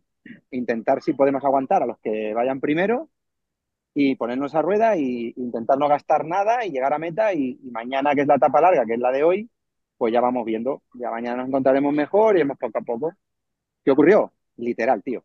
A los 500 metros de salida, porque ayer salimos por cajones 15 minutos más tarde. Los élites salieron a las, 7, a las 8 de la mañana, otro grupo a las 8 y cuarto y nosotros a las 8 y media. Entonces éramos un grupo reducido y salimos de la salida, giramos a la izquierda y un repecho caído a adoquines. Veo a una de las parejas mixtas que le estaba dando unos arreones. Digo, la puta, ¿esto que funciona así o qué? Que coge el Pero cajón en, el, en el kilómetro 500 Que metros. Hay que llevar un 500 bolsillo metros. reforzado. No, no, calla. Y, y total, coronamos arriba y le digo, Ana, tranquila, tú a rueda, nosotros a lo nuestro, déjate de rollo. Y, y cuando nos damos cu- cuenta, pues en el kilómetro 5 íbamos ya primero. Y le digo, pues lo mismo que a, al pana, vamos, tirandillo, si acaso, ¿no? Hicimos tiran- A ver, a ver el Starlink, a ver si conseguimos que vuelva. Dios, ahora no te cortes. Yo ya he visto la clasificación. Yo sí, si, si el tocayo no nos lo cuenta. Ahora, uy. ahora, ahora, ahora, ahora sí. ahora. Sigue, sigue. entra. Entonces, bueno, pues dije, bueno, nos hemos vestido de líder, eh, tenemos un tiempo prudencial que, que ya nos vale para mantenernos, pues mañana, que es la etapa larga, vamos a hacer una táctica de por descarte. Según vayan quedándose, pues nosotros vamos tirandillo. Y ha sido igual. Eh, en el primer repecho de adoquines, que salíamos por la misma zona, la misma pista, ha habido un momento que íbamos primero pareja mixta y con un grupo bastante grande, luego iba otro grupito delante. Yo le he dicho, nosotros a lo nuestro. Nos hemos ido al otro lado de la pista por completo, hemos enganchado el grupo de adelante y se han quedado ese grupo donde iban que no era nuestro ritmo.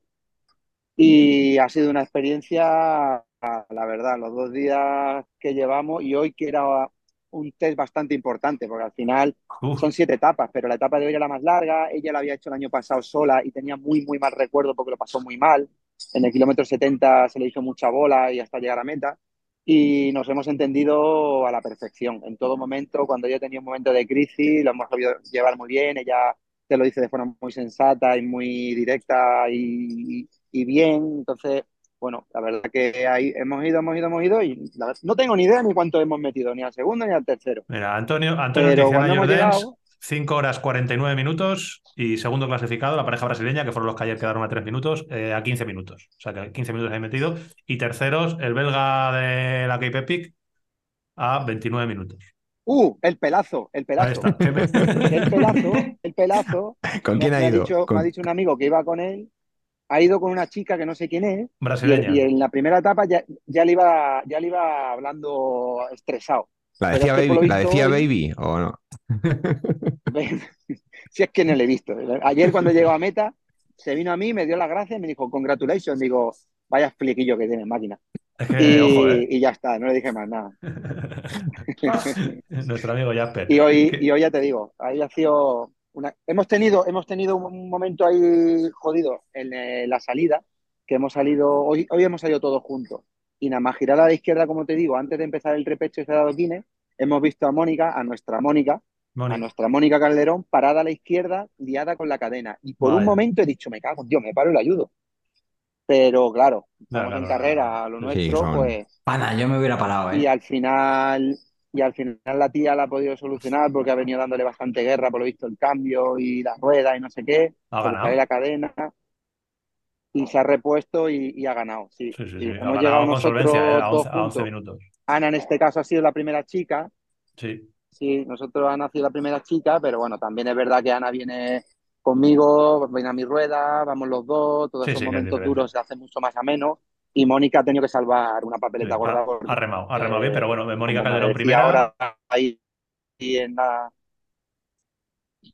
Mónica Calderón primera, segunda ha sido su Eh, compañera, eh. Tessa, ¿no? No, Te- Tessa ha sido tercera. Me Eh, ahí se, ha- se ha metido una brasileña Tercera, sí. Sí, la que hizo ayer tercero, exacto, exacto, sí. Muy bien. Y nada, ya estamos en el campamento, un campamento ubicado en una zona espectacular, con 360 grados de, de bosque y de naturaleza pura, ¿Dónde duermes? sin nada.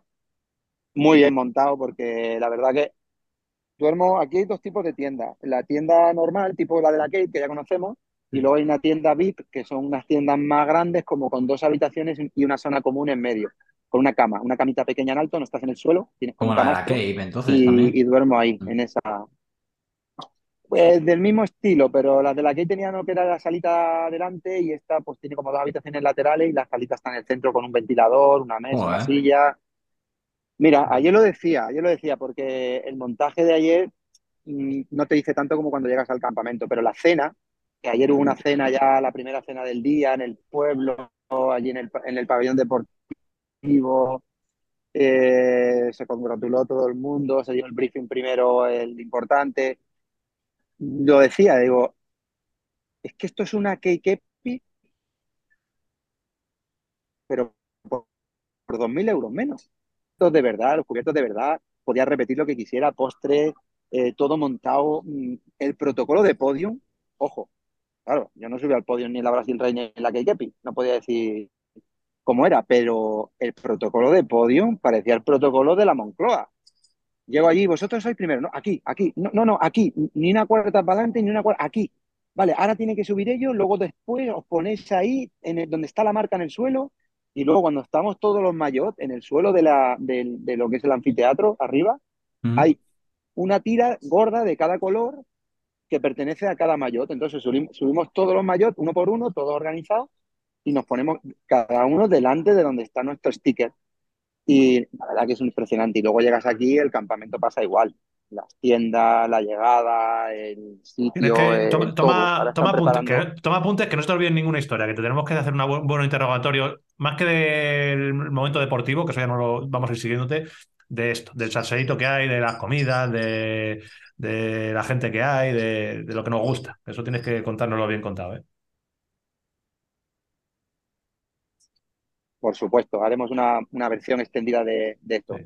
Así que nada, hoy segunda etapa, la etapa más larga, ya queda una larga que es de 100, que creo que tiene un poquito de menos de nivel. Esta quizás sea la más costosa y la más, por- sobre todo por lo que decía antes, ¿no? Porque se acumula todo el desnivel al final, tienes con las fatigas, si te cebas mucho al principio en esos llanos con un grupo que no es tu ritmo o tú mismo pones un, un, un ritmo que, que es alto, luego lo puedes pagar y se hace muy, muy, muy, muy, muy bola, ¿eh? Pues son repechos de eso muy desagradable que lo vas viendo de frente y dices, madre mía, allí tengo que subir. Son como Vs, muchas Vs, Estoy una viendo el otra perfil, y estoy viendo el hay, perfil hay una ahora y V que tiene 200 metros, una que tiene exagerado. Pero nada, bien. Y ha ganado hoy Avancini, Sí. que por cierto, lo anticipo, ayer estuve hablando con él y muy probablemente lo tengamos en el podcast próximamente. Joder, tío, eso sería maravilloso. Enrique Avancini en el podcast Vicilá, tú flipa, ¿eh? Esto está tomando un nivel. Cierra, Y cierra con Tiago Ferreira, que se ha vestido de líder, Sí. con Tiago Ferreira, anotarlo ahí. La semana que viene no, porque es cuando acaba la carrera y estará todavía aquí. Pero el siguiente lunes, que él ya estará en Portugal, tenemos que traerlo, que nos cuente su Joder, experiencia. Si ha podido ganar, que ya sabes vestido de líder, pues sería genial. Y si no, pues que nos cuente lo que ha vivido. Cierra, Que no cierra es poco, ¿eh? eso, cierra esos, cierra esos contratos, no sé ¿eh? Brasil. Sí, sí, no. Y campe- campeón del mundo. Cierra esos Estoy contratos. eh, aquí la paga del mes. Sí, tú. no das, no das puntas sin hilo. Lo que pasa es que espero que haya llevado la cartera llena. Me hizo mucha ilusión, me hizo mucha ilusión porque el otro día en la entrega de, en la recogida de, de dorsales, dos chicos se acercan y me dice, Antonio Ortiz, el mejor. Y me quedé mirando así, me sorprendido diciendo, me quedé hasta cortado, de verdad, me quedé hasta cortado. Y, y eran do- dos amigos que venían a correr, un mexicano y un argentino, si no recuerdo más, uno era Ricardo, creo, el otro me va a perdonar, nos va a escuchar, los dos nos van a escuchar y van a decir, menudo paquete. No, Pero hombre, por lo menos estuve estabas hablando de ello. ahí en la, en la recogida y luego le dio masajes el mismo chico que me, bueno, el mismo señor que me da a mí, que es el Esteban, el que tiene conductores, un señor ya mayor pero con una experiencia brutal en, en lo suyo. Y justo llegué yo a la, allí a- al hotel de, de Raúl y de Ana y estaban allí también dándose masajes. Digo, pues estáis en las mejores manos. Así que aquí también tenemos, tenemos oyentes, tenemos oyentes. Qué maravilla. Así- hoy, hoy o ayer, ellos salieron delante y les digo, eh, México, lo mejor. México, México lo, lo mejor que hay. Que mm, tenemos hoy telita en el podcast, ¿eh? No sé, entiendo que no te puedes quedar porque además es complicada la comunicación, es un poquito, porque vamos con, con un poquito de lag. Hoy tenemos que hablar del tema, has podido ver el vídeo, ¿no? El famoso vídeo. Sí, hombre, me lo he chupado entero. Madre mía. hombre, ya Nos- eh, nos, nos pegó un leñazo el otro día por WhatsApp, el tocayo. Eh, Le digo, ¿cómo fue? ¿No te acuerdas que fue muy gracioso? ¿Qué le dije? Ah, le digo, tú, vamos a apuntarnos a, a las 24 horas de Cheste. En el circuito, yo todo emocionado. Y me contestaba, pues tú ves, llévate la, llévate la mountain bike doble, me dice. Digo, hola. Digo, venga. Digo, voy ya, voy, ya voy tirandillo.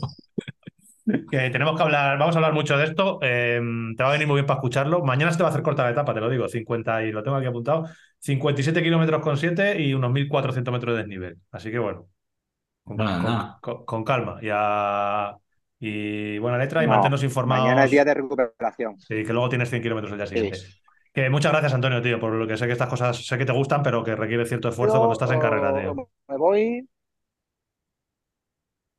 Si se corta, me quedo un poco. Si se corta, Ah, vale, salgo. vale. Y si no, pues escucho un Perfecto. poco y si puedo intervengo. Perfecto. Que... Ya que me ha dado piba. No, no, no, no, tú lo que tengas aquí es, maravilloso. Ah, vamos, perfecto. sí. Eh, de, bueno, pues de noticias tenemos, de noticias hemos hablado de Brasil Ride, eh, en primera persona nos ha podido contar de Tocayo cómo le ha ido, y mm, que yo tenga aquí apuntado, lo único que nos queda es Picota Bike Race, ¿no, Jotis? Sí, sí. Esa te la sabes. Picota Bike Race, eh, pues Bicilab ha estado en lo más alto del podium.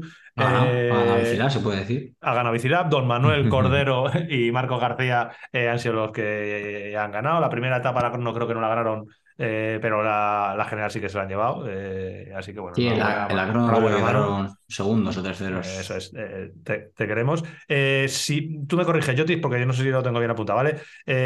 Víctor Manuel Fernández y Sergio García González han sido los Sí. segundos. Y Segundos. José Mari Sánchez y Pablo Bonilla, Pablo Guerrero, han completado el podio. Puede ser.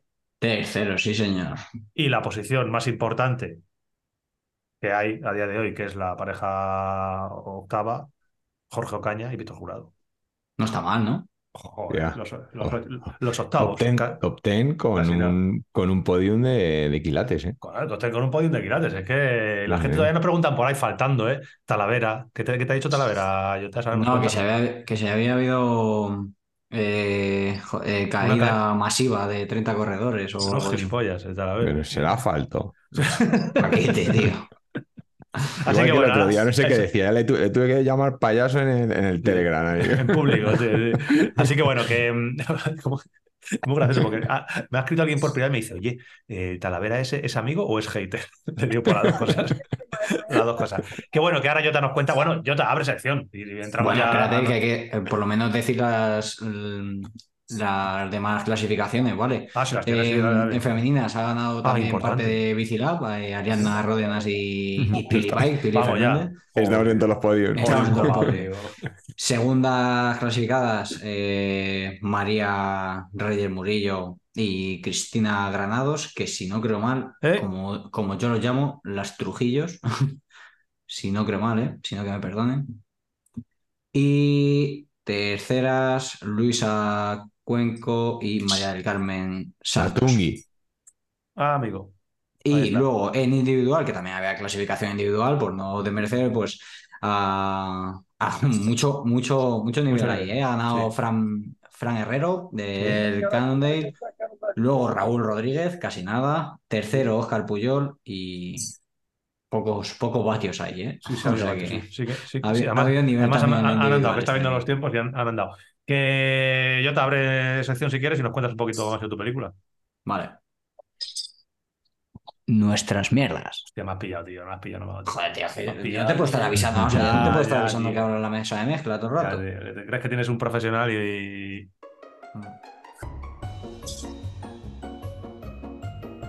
Nuestras mierdas. Esta va a ser imposible con el tocayo, a ver si lo consigue. O sea, tiene que jugar. Con el retraso que lleva. No, ya te lo he dicho. A ver, a ver, a ver. Nuestra mi- mierda. Ay, Vamos. No, eso es actitud, tío. actitud positiva. Ha estado más o menos bien, ¿eh? O ¿Ha entrado, sí. ¿Ha entrado el mío o no? Bueno, bueno, alguna vez has hecho peor estando en Ogen, ¿eh? Es que ten en cuenta, Antonio, que tienes fácil 4 o 5 segundos de, de, de no retardo. más, ¿eh? No. Así Lo que mismo que saca la MTV a la grave, tío. Pero no será peor. Que bueno, Picota Bike Race este fin de semana, nuestras mierdas, como queremos hablar largo y tendido del, tema del gravel, eh, vamos a resumirlo básicamente en el fin de semana de Yotis. ¿Qué has hecho? Cuéntanos cómo ha ido, con quién has estado, dónde has estado, por qué, cuándo, cómo. ¿Dónde? Bueno, pues como ya Rapidito, ¿eh? sabéis, tienes cinco minutos, ¿eh? Joder, sí, ponme el cronómetro ese, tío, el relojito. Que como ya sabéis, he estado en Picota Bike y en el Valle del Jerte, Extremadura, tierra de, tierra de nuestro amigo Manu Cordero, y ya me avisó que, que me iba a gustar. Así que nada, me fui con, con Víctor Jurado Bike y todo el equipo del Flip. Que, Te han cuidado bien, que- ¿eh? Que lleva, sí, me han cuidado bien y lleva asistente de nuevo, tío. Que Estás acostumbrando a los asistentes Ya lo joder, con, esta con mañana la que- élite. Sí, sí, que yo ya no, yo ahora mismo en la carrera ya no sé vivir sin, sin los bidones, tío. Porque me viene muy bien, me viene muy bien. Te ponían el bidón, te ponían el bidón con algo así pegado, con una barrita o algún gel, que a mí eso nunca me lo han hecho. El vial de magnesio Joder, siempre ahí pegado. Oh, a mí eso la nunca me lo han hecho, tío. Ya, Pero pero ponía tú. Toyota. Exagerado. Claro, tío. Y nada, agradecerles antes de seguir con el este a, a Hugo y a todos por el, por el trato que, que me han dado, que como siempre me he sentido como en casa. Y, y ya está, son mis amigos, tío, son mis amigos. ¿El flis? Aunque ¿El flis? ¿El flis? Lo mejor, Lo mejor. Aunque Manu Cordero nos quiera separar, tío, que es un poco troll, pero bueno. Hostia, tío, no- sí, sí, sí, No, ha pasado nada y todo, todo sigue adelante. Y nada, me lo he pasado muy bien. Eh, eran, son, es una prueba bastante familiar, con, yo creo que hecha con, con mucho cariño, se nota, a pesar de, suena contradictorio, pero ves el, el cartel y es, hay un nivel de, eh, de loco, solo este bueno, año, el, el año pasado también, pero no deja de ser una, una prueba de, de pueblo, como aquel que dice. Y nada, es crono, crono por la tarde el sábado y etapa maratón el domingo. Son dos días. Eh, la crono son unos 5 kilómetros con una subida muy, muy dura, ahí sin salir del pueblo prácticamente, con una, una calleja de bajada, una traerita que, que está, está chula y tiene, tiene su picantito. Y son, pues eso, son unos 20 minutos a tope. Cronometrada, subida y bajada, ¿no? Las dos cosas. La, la Sí, sí, claro. O sea, es circular, es una Vale. crono de. Sales y llegas al, al mismo lado. Y luego el domingo, pues, una etapa maratón que, que es brutal. O sea, es Te pone, súper- se esa es- pone sonrisita, ¿eh? Sí, eso sí que, ahí ya sí que puedo decir que es muy, muy, muy completa. O sea, igual que hablaba el otro día de, Estella y decía que era absolutamente todo, todo sendero, en esta tengo que decir que hay muchísimo, muchísimo sendero, ya, ya me habían avisado, pero esto sí que se asemeja más a un, a un maratón. O sea, porque tiene, tiene pistas, tiene puertos largos, tiene subidas más cortas, explosivas tiene esas callejas eh, que, que molan siempre, ese encanto ahí al, bordeando los pueblecitos, con senderos al lado de unas caceritas, meten algo de asfalto, asfalto este por ahí perdido, que, que sabéis que a mí me, me gusta también. Algo de, algo de pista, incluso de, de bajada, con unas vistas del Valle del Jerte increíble, increíble. Y mucho flow en los senderos. No, que no se engañe la gente, o sea, no son senderos súper. Porque, claro, me decían, nada, es mucho flow tal. Y yo pensaba que iba a ser incluso rápida la etapa. Eran o- 71 kilómetros y 2.700 metros, casi 2.600 Uy, vaya- y pico. Vaya números, tú. Sí, pero la verdad que pensaba que iba a ser rápida, ya que, por ejemplo, había dos subidas muy, muy largas de 8 kilómetros, sobre todo la última, que es la subida de Cara- del puerto de, Carava- de Tara- Taravacas, Tarava- o algo así. Se hace la. Madrid-Lisboa, ¿eh? Tornavacas. Tornavacas, sí. Ah, es una etapa, eso se baja en la, en la Madrid-Lisboa. Eh, de hecho, ahí en, en Navaconcejo, que es donde salía la, la maratón, es, ahí tienen pues, un punto de avituallamiento y tal. Luego, luego me enteré, no lo sabía. Y ya te digo, me habían dicho que se subía por pista, tal, y es verdad. Pero luego la etapa, para que os hagáis una idea, mi media de velocidad de, de la etapa, no sé si llegó a 16 por hora. Vale, ¿La subida Strava? Y, y- sí, sí. Hice, hice buena, hice buena etapa, eh, hice, hice buena etapa. Eso eh, a recorridos, a nivel de organización, pues como digo, muy bien, le ponen mucho cariño. Este año eh, pusieron, para los que íbamos el viernes, eh, y organizaron una barbacoa, que a lo mejor no es, no es lo mejor para, para una carrera de, de- de bici, pero eso mola. O sea, es en una nave, unas planchas allí, y luego tienes refresco, Coca-Colas, cervezas, etcétera, etcétera, unas empanadas y tal, y mola el ambiente, porque estás al final con, como digo, ha- había mucho nivel en, en- en el cartel y, y dices, bueno, barbacoa, aquí los pro no vienen. Pues no, para mi sorpresa, al contrario, o sea, un ambiente súper familiar, estaba por allí José Mari Sánchez, Fran, y pues eso, todos, todos, lo que, todos los que han estado en el podium se comieron un bocadillo de pollo y de panceta al lado mía. Y eso hace al final crear un, un ambiente muy, Eso mola, muy sí. chulo, sí. Y, y luego, eh, por ejemplo, el, el domingo cuando llegábamos de la etapa, eh, te daban como dos tuppers, ¿vale? Aparte de tú tener para ir cogiendo en lo que quisieras respecto a fruta, bebida, bollos, etcétera, etcétera, etcétera. eh, pasabas y con tu número de dorsal te daban dos tuppers. Uno era una ensalada, pues la típica, una ensalada de que puedes coger en un supermercado de estas así grandes. Y lo otro era el típico tupper de los pollos asados, como digo yo, Sí, el que es así plateado. Sí. Y abrías el tupper y eso eran macarrones, pero macarrones hechos. O Ah, sea, amigo, sí, el puchero, No, el puchero sí, también. Así que eran macarrones con atún y tomate y un huevito duro que, que sentaban después de las 4 horas 40 que, que tardé, que tardamos en, en hacerla, sentaron que, que no veas. Y la experiencia con Víctor, pues tengo que decir que, que bien. Al final estoy muy acostumbrado a salir con él, tenemos un nivel muy, muy parecido. Pero bueno, es siempre queda ahí el hecho de no haber corrido nunca juntos, por mucho que luego hayamos hecho etapas en, pues como en Rioja o, Sí, pero una carrera o el otro día, por ejemplo, eh, en Cataluña, haber ido juntos y coincidir. Siempre nos terminamos juntando en, en etapas y tal, a, a salir del principio a fin con, con una estrategia, un entendimiento.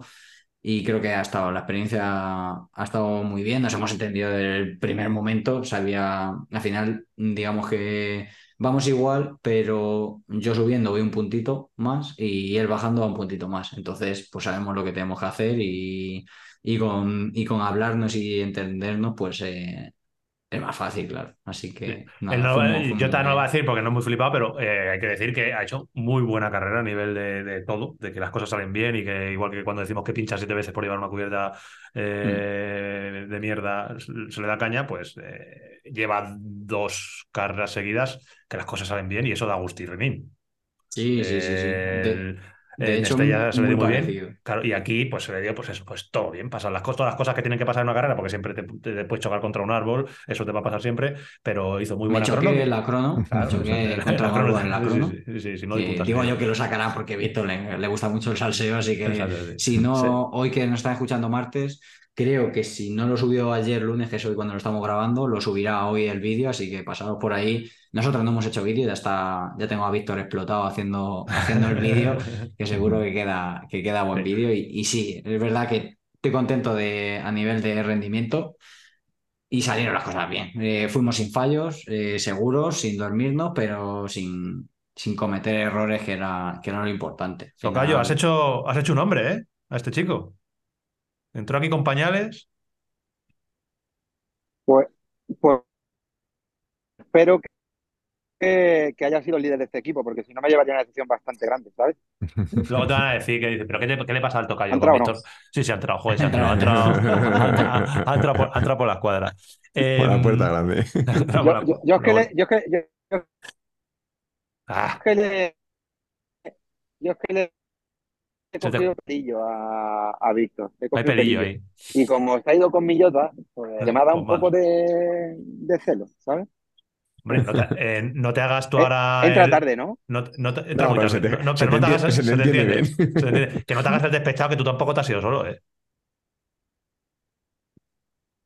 Ya, pero me acuerdo de él, ¿eh? Yo, yo también de ti, porque le decía además de pie, Víctor, de pie. De Creo que pie, tienes que apretar. La crono a falta de 100, de 100 metrillos cuando, cuando teníamos que coronar, una, ra- era una rampa súper dura. Y, y ya se, ya se desinfló un poquillo ahí. Yo creía que, que iba a aguantar hasta, hasta arriba, íbamos, íbamos a un ritmo, mm, íbamos fuerte, íbamos fuerte, tengo que, tengo que decirlo. Pero ya cuando miré para atrás y se desinfló un poco, yo dije, digo, yo aquí tengo que hacer de Antonio, tío. Entonces yo le miré y decía, digo, Víctor, 100, ki- 100 metros, 100 metros, digo, si es que termina ahí, digo, súfrelo y ponte de pie, ponte de pie. en que te- pedales, párate, en- párate los putos pedales. Ese es mi ese es mi Jota. Lo que pasa es que luego bajando pues me sacaba unos segundillos el cabrón, Bueno, luego no me esperaba, tío. es un equipo. Que, mm, que bueno, que nos alegramos mucho de que Yoti te vaya, te, te vaya yendo las cosas bien. Esperemos que este fin de semana siga, siga la racha. Este fin de semana nos vamos eh, Charlie, Jota, un servidor y mucha más gente de la grupeta, porque siempre decimos lo mismo. Cuando vamos a las carreras 18 vamos personas vamos, acompañados de muchos amigos y, no- y eso hace que nos lo pasemos siempre mucho mejor, independientemente de cómo nos salga la carrera, de si pinchemos o no pinchemos, siempre nos lo pasamos muy bien. Tengo que decir Y- ¿sí? que mi última del año, ¿eh? Tu última, cerramos, cerramos, ya, ahora sí que sí, cerramos cuaderno. Nos vamos a Requena, Wineland, eh, dos días, sábado y domingo. Con, me recordaba un poco lo que estaba comentando antes Javi Macías de, de esa, pequeña criaturita que van creando y moldeando. Eh, la gente de Wineland está así, está en ese plan. Es primera edición y hablas con ellos y tienen una ilusión. Y- y estoy hasta casi nervioso yo de que todo les salga bien, de que no les Y llueva, de que que todo les están cuidando todos los están cuidando todo, todo, todo. Así que bueno, esperemos que, que les salga bien porque se lo merecen y a ver si de aquí a unos años, pues eh, a mí me haría mucho ilusión que fuera una carrera de referencia, porque ya te digo que le están poniendo mucho cariño y esperemos que le vaya bien. Eh, Yo Yoti, quiero hacerlo bien, Antu. lo vas a hacer bien. Yo tengo Yo Lo vas a hacer muy bien. Charlie, Charlie, dale, dale. dos, Ah, ap- sí, sí, dos a- vale. dos apuntes No, de, nuestras, de nuestras mierdas. Que una es que en Picota, ¿vale? en la carrera que, que ha estado Jota, hemos tenido también Podium Bicilab. eh, primero Master 50, Ricardo Araujo, ¿vale? Bravo, compi, bravo, Ricardo. compi de la, de la grupeta, se ha llevado la clasificación de, de Master 50, pues ahí está. Estaba contento, tío. Sí, Estaba hombre. contento, sí, sí, sí. Y, y la otra, bueno, la cuento porque la verdad es que me hizo mucha ilusión. Me mandaron una foto de un, de un chaval, un cadete, eh, subido al podium con la gorra de Bicilab. Y es que, bueno, pues es súper súper follower nuestro. Y entonces, bueno, pues se subió al, al podium y entonces me hicieron llegar la foto. Y entonces, pues lo digo, es David, David Sánchez Lineros. Quedó segundo en parejas junior, aunque él es cadete, su compañero era junior y, y en la categoría era junior, en una carrerita en Córdoba, que era la, la Iron Track, que es una carrera que, pues una especie de crono, crono de mountain bike. Y bueno, pues ahí estuvo Bicilab también en, en el podio. Perfecto, bien, enhorabuena, enhorabuena. Por cierto, ahora, ahora que hablar de eso, macho, nos- me lo he dicho en las noticias, pero bueno, aquí en nuestra mierda cuadra porque es que hablamos de que Bicilab ha estado en picota, ha arrasado, ha arrasado, Arrasado. En Se ha picota. llevado, se ha llevado todo, tú. También podemos decir, más o menos, yo ahí me incluyo, tío, que, que en la categoría mixtos, Bicilab también ha estado alto. También. En categoría, claro, en categoría mixtos eh, se lo llevaron finalmente Jess y Mario de, del Flip. Para Entonces, a mí sí. tío. Loco. este fin de semana, Flip mío también. es- soy partner de Hugo ya, así que Bicilab también ha ganado en mixtos. No, no, no Felicidades, todo. Jess y Mario. Nos lo llevamos todo. Ha sido un, Ah, un- un gran fin de semana. eh, Ya les conté que una copita de vino en la cena de antes era bueno, tío. Era perfecto. Yo te abre sección y vamos ya con las cosas serias porque la cosa, Vale, se, pone. La cosa se pone, la cosa se pone chunga, ¿eh? ¿Y qué es lo que toca ahora, tío? Pues Todo ya, eh, hablar de lo de, de- de- Bueno, eso se considera charleta, ¿no? Sí. Claro. Ah, vale, vale. Perfecto. Vale. No me hagas la de antes. No, no, no, no estoy contento. Lo tengo, tengo, el tengo el dedo en el gatillo, tú. Venga, estoy preparado. Las charletas. ¿Eh? Te lo he metido antes, perdona. ya, ya paso, ya no te abro más secciones, tío. Las charlietas. Hostia, ha llegado tarde. Venga, toca yo, dale, dale, dale, dale, dale ahí. Venga, confiamos. Las charletas. Toma. Madre mía, tira el micro y vete, tío. Lo, lo has clavado, sí. pero, pero es que ha entrado, no hay que ver ni el ojo del halcón. Madre mía, cómo ha entrado. Ha entrado perfecta. Tiene cojones, ¿eh? Manda huevos. que, que necesita, que necesites ir con, con el Starlink para hacerlo. A ver, charlietas. Eh, os dijimos que vamos a hacer monográfico. Como siempre, tenemos que hablar un poquito de noticias y de nuestras mierdas porque somos como somos y nos gusta lo que nos gusta, ya lo sabéis. Así que al final eh, nos liamos. tenemos un ratito para hablar de eh, algo que ha traído muchísimo revuelo eh, para todos aquellos que no lo sepáis. Este viernes pasado publicamos el vídeo, que ya os habíamos avisado que íbamos a publicar, de qué bicicleta era más rápida, gravel versus mountain bike. Eh, Aclaración número uno, hay muchísimas aclaraciones. No teníamos hay que hacer muchos discla- disclaimers muchos antes de- antes ¿Cuál, de era el objetivo de ese vídeo? ¿Era eh, promocionar una bici y desmerecer otra? No, el objetivo de ese vídeo era, como hemos hecho muchísimos de eh, qué es mejor una rueda aerodinámica o una rueda escaladora, que, cuánto influye el peso, era simplemente a nivel curiosidad saber qué bicicleta era más rápida en diferentes tramos y cuánto era más rápida en diferentes tramos en un experimento de los nuestros que hacemos, ya lo sabéis, ¿no? Ese era el primer disclaimer. Hicimos el vídeo eh, hace 15 días. Lo grabamos, grabé a Charlie y a Jota unas mini impresiones previas sin haber visto los resultados, porque no los, resultados los vimos a posteriori, nosotros ellos van marcándose sus labs y hacen, hicieron sus impresiones. El vídeo queda espectacular, está mal que lo diga yo porque soy parte implicada, pero ha quedado increíble. Y el- la gran, no sé cómo decir, la gran polémica de todo ha sido que, ahora comentar un poquito para resumir la, cómo ha sido la metodología del vídeo, que es importante, pues cuál ha sido la gran polémica, Charlie, de todo lo que el, el cisma mayor. Pues que no, el resultado en asfalto no era lo que todos, todos, incluidos todos. nosotros, nos esperábamos. Y eso ha traído mucha, mucha polémica. desde la gente que, duda de ello y, y se pregunta por qué, hasta los que eh, ven una mano negra oculta eh, de alguien, no sé Eso todavía es. muy bien, de que nosotros estemos intentando engañar a la gente. Bueno, Eh, por aclarar un poco, como hay tantísimos comentarios, hay muchos comentarios relacionados con la metodología. He intentado contestar, yo no sé cuántos comentarios he podido contestar, eh, pero el viernes me tiré horas contestando comentarios uno a uno, entonces lo mejor es pues, hacer un pequeño disclaimer. Yo hago un pequeño resumen, Charlie de y todas Jota. formas, ¿Sí? de todas formas, Tocayo, a ti te encanta generar polémica, o sea que te ha venido al pelo esta situación. Sí, pero me sale sin querer. Pero si es que no sale sin querer. Si, si- si me- mira, Sí, dice Charlie, pero es que te voy a decir una tiene anécdota. aplicación, es que Claro. bueno, ahora, ahora hablamos de ello. Estamos comiendo sin hacer los resultados, sin ver los resultados, y Charlie miró un segmento de lo que había hecho. Y lo mira así, estamos comiendo, el, el día nada más acabar y dice, joder, macho. Dice, si es que todo nos sale mal. Como diciendo, porque, como diciendo, si es que cada vez que hacemos esto nos, nos sale para llevar la contraria, pero sin saberlo. Así que bueno, resumen de la metodología. Charlie y Jota, si tenéis que puntualizar cualquier cosa, directamente me interrumpís. ¿eh?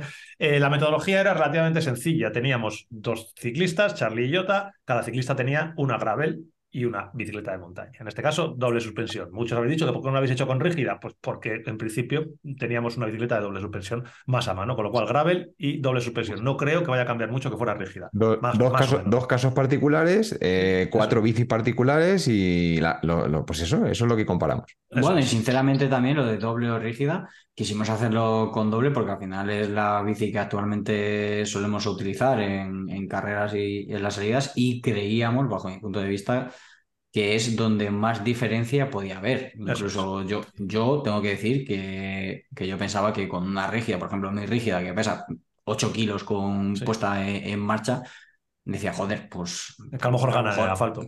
Claro, digo, va, la diferencia van a ser mínimas. Eso es importante eso sea- que dice. Eso es. Claro, Eso para que sea notable o, o- porque al final nosotros no, no somos un banco de pruebas, eh, entonces Sí. para que fuera notable y hubiera diferencias, es que las había en- entre ellas, pues joder, que fueran eh, una doble y una y una gravel Y- que es un poco el opuesto, por Y decirlo el así. segmento, y se buscaron los segmentos para que ganase la grave. O sea, la subida de asfalto y el llano de asfalto eran segmentos pues, para ver en los terrenos en los que la gravel iba, iba a ganar. Claro, eso, Sí. eh, como dice, para ir vamos ir paso a paso, que no, que no nos metamos Sí, en el venga, Eh, dos ciclistas, dos bicicletas eh, y seis segmentos diferentes. Un segmento de asfalto en subida, un segmento de asfalto más o menos en llano eh, y luego dos segmentos en pista. Uno que hemos llamado pista mixta, que básicamente pues, es una pista. Cuando sales que te encuentras un poquito de subida, un poquito de bajada, una pista en bastante buen estado y luego una bajada muy rápida, una bajada de pista en un estado normal de lo que tienen todas las pistas, pero bastante rápida. Y dos senderos, el mismo sendero realmente de subida, una subida con una zona eh, un poco empinada y sendero de bajada senderos limpios. O sea, no quisimos meter, que yo se lo dije a Jota a modo de crítica, digo, joder, hemos metido dos segmentos muy favorables a la gravel, como es el asfalto, vamos a meter un puto sendero con piedras o con un poco de piedras, pero me dijeron que no porque ahí no se hace gravel. Digo, pues ten- tenéis razón. ¿Vale? Esos eran los segmentos. Luego, importante, y esto es casi lo más importante de todo, cada uno de los ciclistas iba con cada una de las bicicletas, por duplicado, evidentemente, primero con la gravel y luego con la mountain bike, y se llevaba el mismo potenciómetro en cada una de las bicicletas. Jota hizo todas sus pruebas con exactamente el mismo potenciómetro, Charlie hizo todas sus pruebas con el mismo potenciómetro. Acabábamos un segmento, cambiábamos el potenciómetro de bicicleta y volvían a subir. Subían a los mismos vatios, cada uno sus vatios, ¿vale? O sea, no se hizo por fatiga, no se hizo por esfuerzo, por sensación, por pulso, se hizo con vatios. Jota subía a 300 vatios y Charlie subía a 300 vatios, que en vatios kilo pues son diferentes porque Charlie pesa 80 kilos y Jota pesa 63. Eh, esto es importante, lo de la potencia. Nos habéis dicho muchas veces, joder, es que, claro, el, la segundo segmento eh, lo hacéis ya cansados, entonces, claro, vais más cansados. No, no, cuando lo haces por vatios puede que esté más cansado, evidentemente, pero si mantienes la potencia, la potencia está. Entonces, Nos lo hacemos a nuestro máximo de, rendimiento precisamente para eso, para, para, poder replicar eh, las dos pasadas con los mismos vatios. Sí, que fácilmente eh, yo podría haber hecho las dos subidas a 450 vatios, pero. Perfectamente, pero por, por, no, por Y lo, que, y lo que da velocidad a, a una bicicleta es es eso precisamente, los vatios, la potencia. Es independiente de la marcha que lleves, si vas a más cadencia, si vas a menos cadencia, si llevas un piñón más alto, si llevas un piñón más bajo. ¿Vale? Eh, lo que llega a la rueda es, tú generas unos vatios pedaleando y son los que llegan a la rueda. Con las pérdidas de transmisión, ¿sabes? Me puedes decir que si llevas un piñón más alto va a tener una pérdida de transmisión mayor. Bueno, eso, es, despreciable y nosotros somos incapaces de, medirlo eso, ¿vale? Eso es. Entonces, eh, básicamente esa es la metodología. Eh, no sé si hay muchas más dudas de ellas. Y una, una puntualización ah, también que le han dicho. Eh, cambiábamos del tamaño de bielas, ¿vale? Porque en, las gravel tenemos 172 y medio y en la MTB tenemos 175, pero cuando cambiábamos los pedales, en el Garmin cambiábamos la, longitud de la biela a 172 y medio y calibrábamos. Y una doble calibración, es decir, yo cambio los pedales, se calibra, se cambia la longitud de la biela y luego en los Favero hay que hacer unos sprints, ¿vale? Para que como cambias las roscas, se pueden producir como tensiones residuales en, la, en la rosca. Entonces, eh, hacíamos unos ligeros sprints y se vuelve a calibrar antes de empezar la, el lap. O sea que todo eso está más que controlado.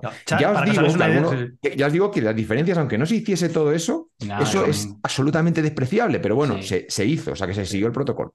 Eso es. Se dio Charlie, de hecho, en uno de los segmentos tuvo que darse la vuelta. Me di la vuelta este? porque se me, había olvidado cambiar la longitud de la biela. La longitud, y se volvió y, y para y luego, también en la metodología el tema de presiones. El tema de ah, presiones importante, de, importante. De, la, de las ruedas, lo que, lo que hicimos fue utilizar presiones que nosotros eh, utilizaríamos en un día a día, sea para hacer gravel, en el, en el caso del gravel, o para hacer MTB. Es decir, no pusimos presiones es decir, no metimos al MTB 3 kilos para que subiera más rápido para el asfalto o a la gravel 4 kilos para que fuera más rápido para el asfalto que ahí ahora debatiremos, puede que cambie, pero lo que hicimos fue poner presiones que nosotros normalmente usamos con la MTB y normalmente usamos con la Gravel, que en este caso fue de 1,3 y 1,5 en la MTB, como explicamos, y en la, en la Gravel 2,2 y 2,4. Eh, los datos. Yo, llevé en MTB 1, 1,2. Sí, sí. Eh, cada uno lleva 2,2. La presión, que,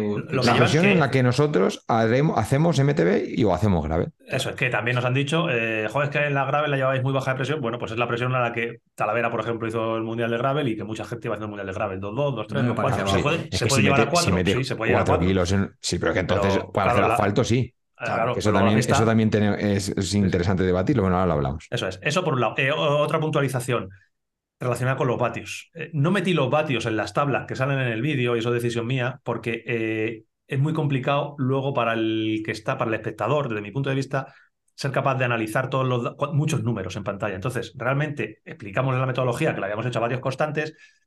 Entendía que daba igual que hubiera ido yo a 300 que a 309 que a 280, que os iba a dar igual. Eh, y por eso no lo puse. Pero bueno, tenéis eh, en la descripción del vídeo, he dejado un enlace al archivo Excel para que podáis verlo y podéis consultar los datos. Pero se hizo a, vatios constantes, que, eso es súper importante para el experimento. Y luego, bueno, ya eh, eh, yendo aquí de la cuestión, pues los datos y los resultados los tenéis tanto en esa hoja Excel como en el vídeo.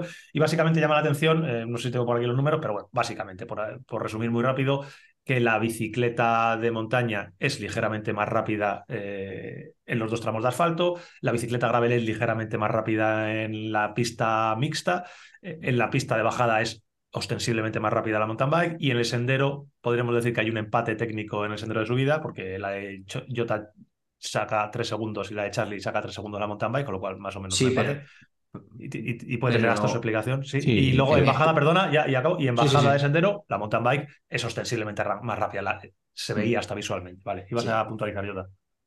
Eh, no, lo de la subida, como, como bien digo, además en- es que yo lo, lo percibí cuando lo estaba haciendo, cuando en este último vídeo que, que hemos subido dando nuestra opinión sin haber visto los resultados, yo vi, yo era consciente de que arriba del sendero, como bien dice también Charlie en el, en el vídeo, al, al final termina con una pendiente muy, muy grande y el sendero no tiene mayor dificultad técnica, pero no deja de tener algún canto y un cambio de pendiente y tal. Entonces, yo lo que aprecié en el sendero es que, que yo, sin, no porque yo quisiera, sino que sin querer, los vatios con la gravel se me fueron 5 vatios eh, arriba respecto a la MTB. Y dije, digo, si, si va más rápida la gravel, ha sido por esos, por esos 5 vatios. Sí, Digo, fueron si no, fueron 10 fueron Sí. 10 al final, creo. Es el único de- de, todos digo, los si no- segmentos que tenemos en el que hay una diferencia un poquito significativa. Estamos hablando de un 4% de diferencia Claro. a favor del gravel. Saca la Pero es gravel que- 3 segundos. pero es que Pero se si, ve, no, o sea- si no se para, Jota. Si no se tiene que bajar de la bici. Claro, y, a- y además eh, creo que me saco con la gravel respecto al MTB 4 segundos. 3 eh, segundos. más- es 3 tres segundos más rápido. 3.59 y versus es que hago más 4.02. vatios. O sea que. Y Charlie bueno, saca al 5 final- segundos con la mountain bike. Pero bueno, me digo que más o menos Y empate. es Eso dato de igual porque realmente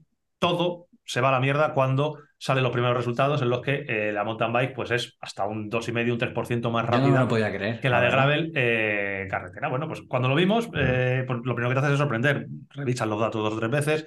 Ojalá. Evidentemente tenemos dos repeticiones. Ojalá tuviéramos más repeticiones, pero tenemos dos repeticiones. A Charlie, eh, Bueno. ahí- aquí tiene dos opciones. Es o, o negar la mayor y decir, pues está todo, está todo mal. Piensas que puede estar mal, evidentemente piensas que puede haber aquí mal. Eh, ahora veremos un poco los factores que pueden entrar a jugar parte de ese tiempo. Charlie volvió ayer, y eso es importante, el domingo. ¿Qué hiciste, Charlie? Para... Claro, pues al final, ver, mm, yo, nosotros estábamos muy seguros de que lo habíamos hecho bien, pero evidentemente cuando, cuando te sale algo que no te esperas, pues es lógico eh, volver a experimentarlo, o sea, volver a, repetir. Y entonces, bueno, pues eh, creo que, que debía hacerlo. Entonces, bueno, pues a- ayer volví y solamente hacer los tramos de asfalto para que, para que me diese tiempo. Y entonces, bueno, pues me fui con, con Zaka y vamos, me, llevé las dos bicis. Y entonces, pues yo, mien- mientras que yo subía con una bicicleta, pues él con la otra se daba una vuelta por ahí y volví a hacer eh, cuatro subidas, dos subidas con, con la gravel y dos subidas con la MTB. Hice la primera gravel, cambié los pedales, eh, MTB, MTB, cambié los pedales y la última, y la última gravel, ¿vale? Entonces, cualquier error de casi cualquier cosa. eso es, ya por si acaso a primera hora hacía un- una, una densidad del aire de una temperatura diferente de la última hora. Digo, bueno, pues ya. Entonces, eh, volvió a repetirse los, La lo- la tendencia. O sea, eh, lo- la primera las hice a 306, las otras a 310. Bueno, Están los caso- datos en el Strava de Charlie. Eso los podéis ver en el Strava de Charlie, que eso ha puesto es. los números. Lo podéis ver en mi, en mi Strava, en la descripción, las diferencias. Y eh, se ve esa diferencia, la misma diferencia que más o menos observamos, a lo mejor en la subida un poquito más, más reducida, eh, pero luego en el llano, eh, hice el llano un poco más largo, ¿vale? Para intentar ver la diferencia, para, bueno, pues para meter más, más kilómetros y, se ve. O sea que al final la bici va más rápido. Y claro, yo ya con, con esas sensaciones, al montarme en la bici, me, creo que hasta que notaba como que, que avanzaba más rápido.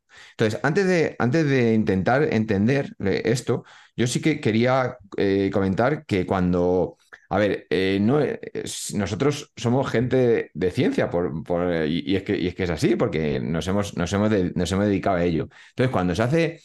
Nosotros no venimos aquí a, engañar, a engañar a nadie, ¿vale? Nosotros ni a, vender cosas que no son. Nosotros, cuando tú haces un, experi- un experimento, ¿vale? Sea el que sea, o sea, que sea. Yo en mi trabajo de, de estadística hice un experimento de la duración de las pilas, otro de lo que, de lo que se. De, de lo que tarda en enfriarse un café, si le pones la cucharilla o no le pones la cucharilla, ¿vale? Entonces, fíjate que, ¿y qué más da? Bueno, pues cuando tú haces un experimento, tienes que tener la mente abierta sobre todo mente abierta al resultado, porque si, si no, ¿para qué lo vas a hacer? O sea, si tú ya sabes el resultado que vas a tener, ¿para qué vas a, experimentar? Entonces, nosotros hicimos un, el experimento para tener unos números, ¿vale? Eh, ¿Qué ocurrió? Que no salió los números que nos esperábamos, pero no por ello nos vamos a, a enfadar. Lo que sí que hay que hacer es repetirlo, ¿vale? Que fue lo que, lo que hice yo ayer, y, y, una vez que lo repites y te vuelve a salir, pues ya vamos a, vamos a intentar entenderlo, ¿vale? No a intentar, a intentar explicarlo, intentar, intentar entenderlo y buscarle una, unas razones. ¿Vale? Esto es lo que, lo que ha pasado. Entonces, bueno, han- ha generado muchísima polémica. eh, luego se ven cosas, hemos visto lo que decía Antu, mm, cosas como que no se entiende muy bien, eh, que eso intentaremos hacer un vídeo, no se entiende muy bien el tema de los vatios constantes, ¿vale? Que, que, que si vas a una potencia constante no influye si tienes más técnica o menos Si técnica en asfalto, si tiene, eso es. Entonces esas cosas eh, este, se ha hecho todo con, con cuidado. Y, y no es que nos molesten, evidentemente, a nosotros nos encanta que nos comentéis, eh, ha generado muchísima polémica, pero lo que sí también hay algún comentario, y, y lo tengo que decir, pues que hay algunos que incluso está faltando al respeto. O sea, que, que- Sí. que bueno, que, Son no pocos, es- eh, de, mil, pero siempre, como siempre, pues hay cuatro o cinco Sí, que. no es- el- que no es vaya mierda, vaya mierda de vídeo. Sí, pero, me llama la atención porque al final el que no, el, eh, cómo genera ese, ese malestar, el el que cortisol, se el diga cortisol. el, el cortisol y que se diga algo que, no- que es lo que tú no esperas. O sea que, pero bueno, es, es comprensible y, y- y es lo que hay. Y entonces, bueno, pues ahora vamos a intentar entenderlo, ¿no? Eh, rápidamente, cuando vimos los primeros números, decir, hostia, que dijo Charlie, es que todo nos sale mal, ¿sabes? Estaba ahí como diciendo, madre mía, con lo fácil que hubiera sido que la Gravel hubiera metido 10 segundos a la mountain bike Claro. y simplemente hubiéramos quedado muy bien, pues explicándolo, ¿vale? Eh, a Charlie enseguida dio un ra- pero muy rápido, o sea, en, en cuestión de un minuto dijo, claro, es que esto es por esto. Y dice, esto es por, eh, puede ser por esto, no dijo esto es por esto, dice, esto puede Sí. ser por esto. Eh, básicamente, por resumir muy rápido, era dejo a Charlie Cable. Cuando hablamos un poquito de la de qué influye en que una bici vaya más rápido o menos rápido, eh, en ese tipo de experimentos, sobre todo en asfalto, pues tenemos eh, por una parte, el, evidentemente, la aerodinámica, ¿vale? Pues tienes una ganancia sobre la de aerodinámica que son proporcionales o cuadráticas a la velocidad. Si vas muy rápido, influyen mucho, y si vas muy lento, influyen muy poquito. El rozamiento que tiene la bici, básicamente el neumático en el, en el asfalto, en una subida nos va a influir bastante el peso, y, y ahora diré cuánto. Eh, y hay otra cosa que muy poquita gente ha tenido en cuenta, pero sí que ha habido en los comentarios gente que se ha dado cuenta de esa otra cosa que casi nunca se tiene en cuenta. Todo el mundo te habla de, claro, ¿cómo va a ser más rápido una mountain bike que una gravel? cuando ¿Pesa más? Los pesos, por cierto, están en la descripción del vídeo también, que se me olvidó en el vídeo. Pesa más, eh, tiene más rozamiento, que eso hay hay que ver si es verdad o no es verdad. Eh, tiene más rozamiento porque tiene un neumático más ancho y, es más aerodinámico una gravel, porque tú puedes ponerte un poquito más, rollo más aero.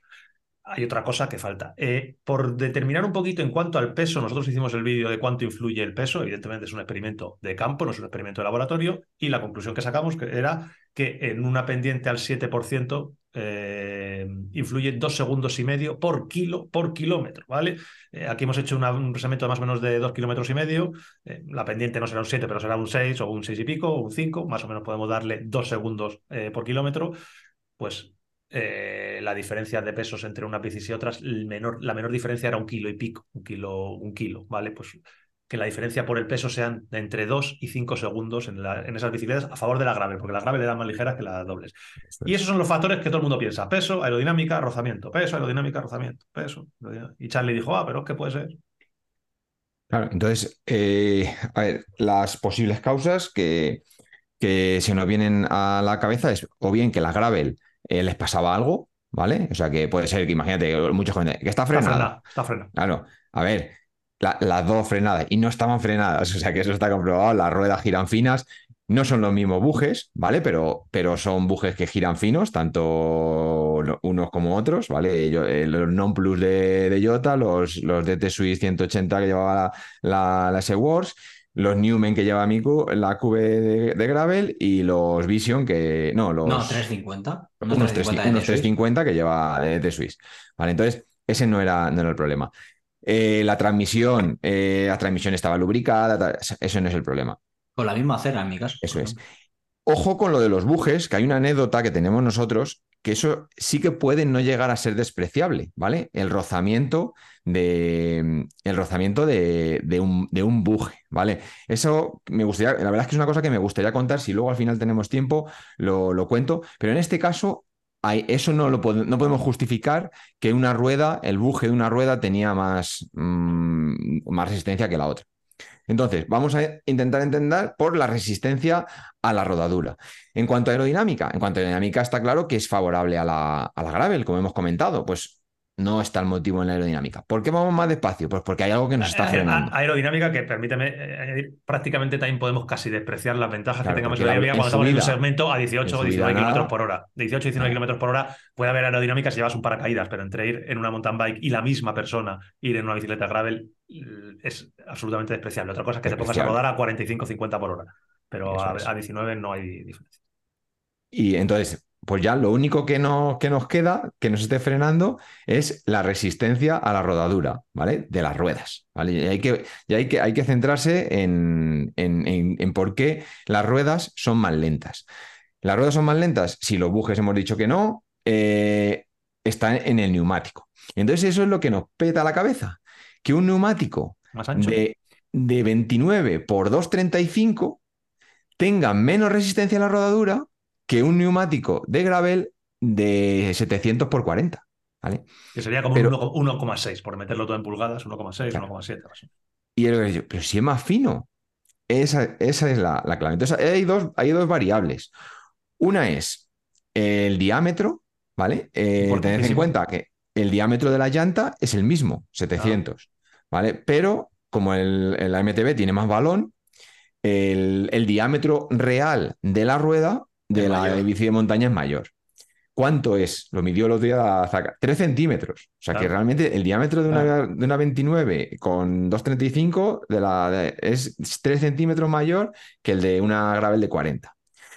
Eso eh, lo que ayuda es a que pase mejor por encima de los obstáculos, pero quizá en- en asfalto no termina de darnos eh, esa justificación, porque al final eh, en un asfalto liso en el cual no hay, no hay obstáculos, no hay nada que por lo que hay que pasar por encima, ¿vale? Pues a lo mejor ese mayor diámetro es posible que eso ayude, pero, pero a mí personalmente todo esto ya es eh, intentando en- entender lo que, lo que ha pasado, que tiene que haber algo más. Entonces, lo otro que sería algo más, pues es la resistencia de rodadura por la deformación que se produce en, el neumático. Entonces, eh, hay una, cosa que es, clave, que es la, forma de la huella que se produce eh, con un neumático más ancho o con un neumático más estrecho. En el caso de la gravel, eh, para, para sujetar el, el peso de bici y ciclista, pues hay que hacer una fuerza hacia arriba, ¿vale? Entonces, esa fuerza, el neumático, eh, la fuerza es presión por superficie, ¿vale? Entonces, el neumático está inflado a la presión que le hemos, que le hemos puesto. Entonces, se deforma hasta llegar a una superficie que genere la fuerza para suje- mm, correspondiente, ¿vale? La fuerza, la fuerza contraria. Cuanto menos presión llevemos en el neumático, mayor será la huella, ¿vale? Porque eh, para, suje- para sujetar eh, la bici tiene que haber mayor superficie. Esto es importante. A lo mejor es un poco, un poco técnico, creo que Pero- queda claro. pero es importante. Además, todos lo habéis experimentado. Cuando bajamos la presión de la rueda, pues es como que se, que se se deforma para abajo y entonces aumenta la superficie de contacto, aumenta la huella.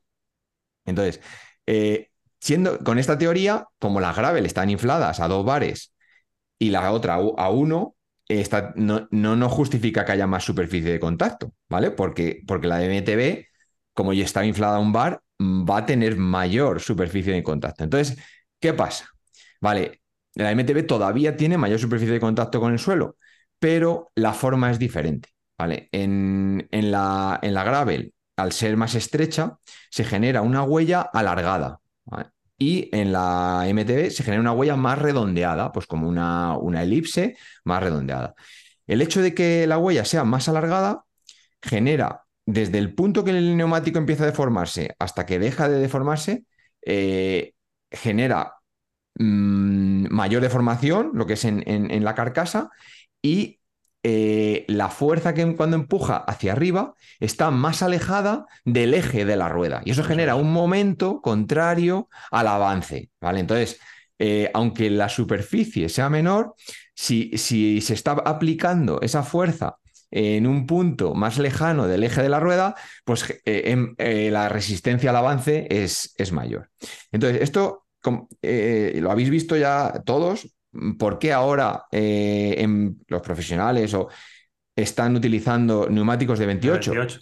Precisamente por esto, porque eh, consiguen que un neumático de 28 a 5 bares ruede mejor que uno de 22 a 8 bares. Exacto. Y precisamente a esto viene a colación del cómodo. podcast que hablamos la semana pasada. Si es que justo la semana pasada, sin saber absolutamente nada, os estuve hablando del podcast de. Cuént- Coméntalo, cuéntalo. Ay, no me acuerdo, se me han olvidado los nombres, pero lo Sí, hablamos la semana es pasada. el de ciclismo evolutivo con, Ciclismo evolutivo, con eh, Yello- Yello Corral, con Yello Yello Corral. Corral. Y estaban hablando de las. Ya no eran ganancias marginales, estaban hablando de ganancias ostensibles, cómo afeitarte, cómo depilarte, y entraron en el tema de las ruedas. Y creo que lo comentamos la semana pasada sin saber los resultados nuestros. Y hablaban de que, evidentemente, ahora, se- y lo dije, digo, no, no, es que eh, ahora, eh, yo dejo a mis corredores, que lo dije directamente aquí, a que vayan a cuatro bares y medio, cuatro bares y medio en carretera, y les dejo que modifiquen más o menos eh, 0,1. Y, los neumáticos de, tienen que ser de 28 porque son los que se ha demostrado que son tanto aerodinámica como a nivel de rozamiento, son los que son más efectivos. Entonces, en ese sentido, son cosas que realmente importan. Y importan en estas diferencias, que no estamos hablando de que haya diferencias de, de- de, mm, gigantes, pero son diferencias que pueden llegar a pasar. Lo del tamaño de rueda que Charlie, eh, pues eso lo minimiza un poco, es otro pequeño factor que cuenta. O sea, es otro De hecho, están, que- están ya pensando Claro, en ruedas eso. más grandes Entonces, para, hay mucho hype, hay mucho hype con el tema de las ruedas de 750. Se están hablando que en gravel quieren empezar a meter ruedas de 750. Eh, eh, Pero- ¿Por qué no se utilizan en carretera ruedas más grandes? Pues porque si no les dejan subirse los calcetines por encima de las rodillas, como le, o sea, Claro, por encima del tobillo. ¿cómo van a poner una rueda más grande? Pero bueno, que son cosas que. Bastante, bastantes que, que son gente que quiere evolucionar, pues eso, con mente abierta y tal, y dicen, vamos a poner una rueda más gorda, vamos a poner túbeles, vamos a... Sí, eh, hay, que, hay que probar las, las cosas antes de... que sería impensable, si nos dicen que no poner una rueda de 28 a 5 bares hace 5 años, eh, que, eh, que eso es No, si a día de hoy, Jota y yo no, no llevamos, no podemos, nos cuesta la vida. Aun sabiendo, porque hemos leído mil historias y nos lo han asegurado, yo cada vez que hincho la rueda de carretera y veo que se queda por debajo de seis y medio, siete, no puedo. No, me entra, me entra que yo todo. llevo Entonces, ocho bares, tú. Claro, pero está mal. Yo estoy convencido de que lo que yo hago está mal, pero Yo, yo, Es yo después de ver esto, lo que tengo claro es que yo que mis llantas son, son tubers, al final voy a pasar por el aro y, y las siguientes cubiertas en carretera voy a montar a 28 probarlas. túbeles y ya todavía queda, o sea, no lo voy a hacer ya cuando gaste las cubiertas, que somos pobres, Y las pondré y os contaré. Que, Charlie, entonces, eh, después de la explicación que has dado, eh, Sí, hay, más cosas, pero sí, sí, vamos pero- a ir, preguntando para- nosotros a ver sí, lo que... para, es. para aclarar, eh, así de- dejando un poco lo técnico, podríamos decir que, que la gravel, ahora que se está usando, que yo lo, claro, ahora después de ver esto ya, ya te, te genera dudas y dices, hostia, te, te- te abre la mente. La tendencia, hay, hay mucha gente que utiliza neumáticos en gravel de 45. Podríamos decir Claro. que un neumático de 45 en gravel en vez de 40, en vez de 40 en este caso podría haber sido eh, lo Más que rápido. hubiera hecho vencedora a la Gravel en estos dos segmentos. Claro. Sí, sí, yo estoy convencido. Es que a lo mejor no hace falta una rueda de 750B, a lo mejor sino- hace falta que gravels- balón, ¿no? gravel Más- que admitan ruedas de, Que la de, la admite, de- ¿eh? de 20 no, de 29, Ah, me refiero. 29, ya, ya, ya. Que, que por- tú pones el límite donde, donde quieres. Y por, por ejemplo, también aclarar, eh, siguiendo con tu explicación, Sí, porque por, por el mismo, por lo que hemos explicado, porque se, se va a deformar Sí, sí, menos, por eso. la Ah, forma de la huella va a ser mejor y por conseguiríamos eso, ese efecto de, de lo que hace la MTB, es decir, de, claro. Por eso, han ido, un- por eso han que ido- no se por eso han ido deforme. creciendo, por eso han ido creciendo los- Los las anchuras eh, eh, con la evolución del gravel. Además, eh, reflexionando con, con tu explicación, le veo sentido a que luego en el segmento de la pista, cuando ya no estamos en asfalto, ahí la gravel saca unos Ahí segundos. fue más rápida. Eso es Claro. lo que, Ya, lo no, que yo- pero, pero yo lo sí que no tengo claro por qué, pero, Vale, pero, pero sí que me gustaría yo puedo llegar a verle esa explicación. Al final es un terreno donde no está liso.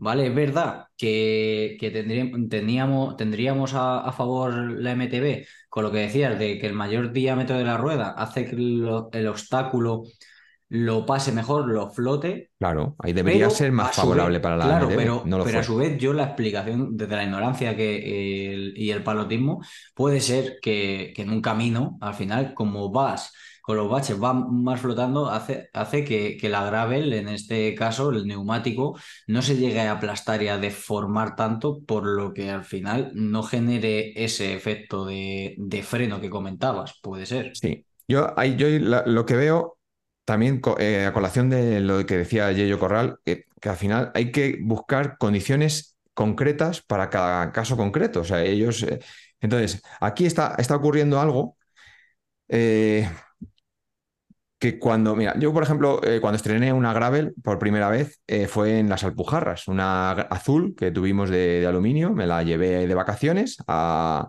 a las Alpujarras y entonces allí eh, salía unos días por carretera y otros días me metía por camino.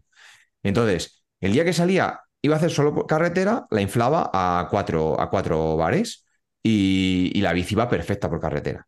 Pero claro, me metía en un camino y era un infierno. Entonces, al día siguiente, es- "Ay, hoy voy a subir por esta pista a, a este puerto. Venga, pues le pongo dos y iba perfecto por la, por la pista, me hacía alguna trialera, joa, comodísimo. Pero cuando salía algún enlace de asfalto, eh, yo la notaba tor- torpísima. O sea, te pones de pie a dos bares en asfalto y la, la las ruedas es una lapa. Es como notas que se, que se adhiere al, al asfalto, que se, que se pega.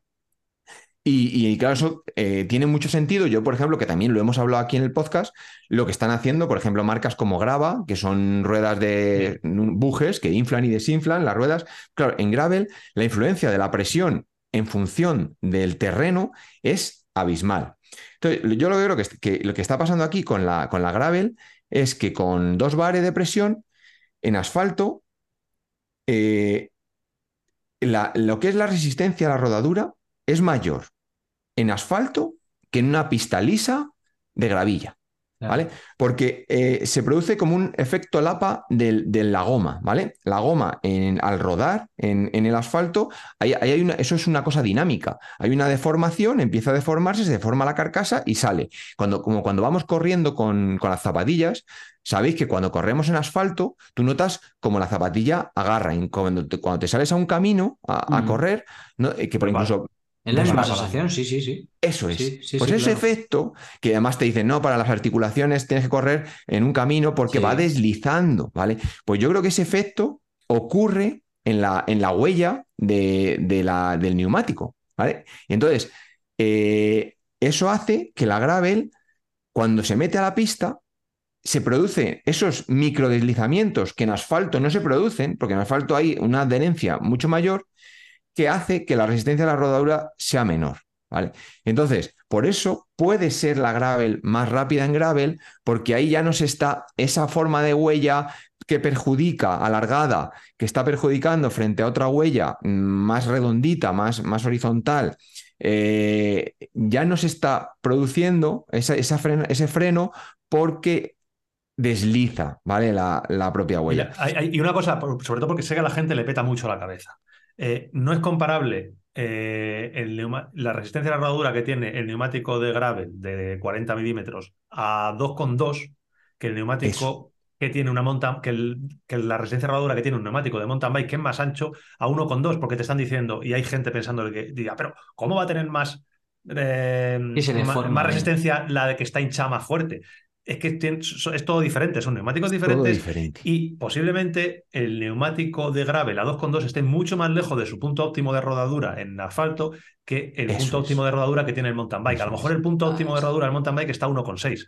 Entonces está a un 40% de, de lejos Claro, de lo que es. eh, claro. eh, y, y- y el punto óptimo de rodadura de un neumático de ese grosor como tiene el gravel, a lo mejor son 4 kilos o 4 kilos y medio. Claro, está Mira, muy ahora- lejos. Ahora, ahora dices, yo, por ejemplo, cuando he hecho algún carril que no se puede comparar una con otra. Claro, eh, sí, en- o eh, sea, a nivel de hablando- magnitud. Siguiendo, siguiendo un poco eh, con el palotismo, cuando he hecho algún carril con la MTB, que me he, he llevado la, la MTB por diversos motivos, yo la MTB no, me haz- no tengo esa sensación de necesidad de inflarla a más de dos bares, ¿vale? Y, no- y normalmente voy para llevarla en camino, como Eh, dije, tú, tú- uno- tú vas a 1,8 bares con la mountain bike y, y en Ah, asfalto. Claro, o sea, voy- yo en voy- camino voy, voy- a uno, voy- uno voy de tres y puta uno y madre. medio. Y salgo al carril y os prometo que meto dos en la delantera y dos con uno, dos con dos en la trasera.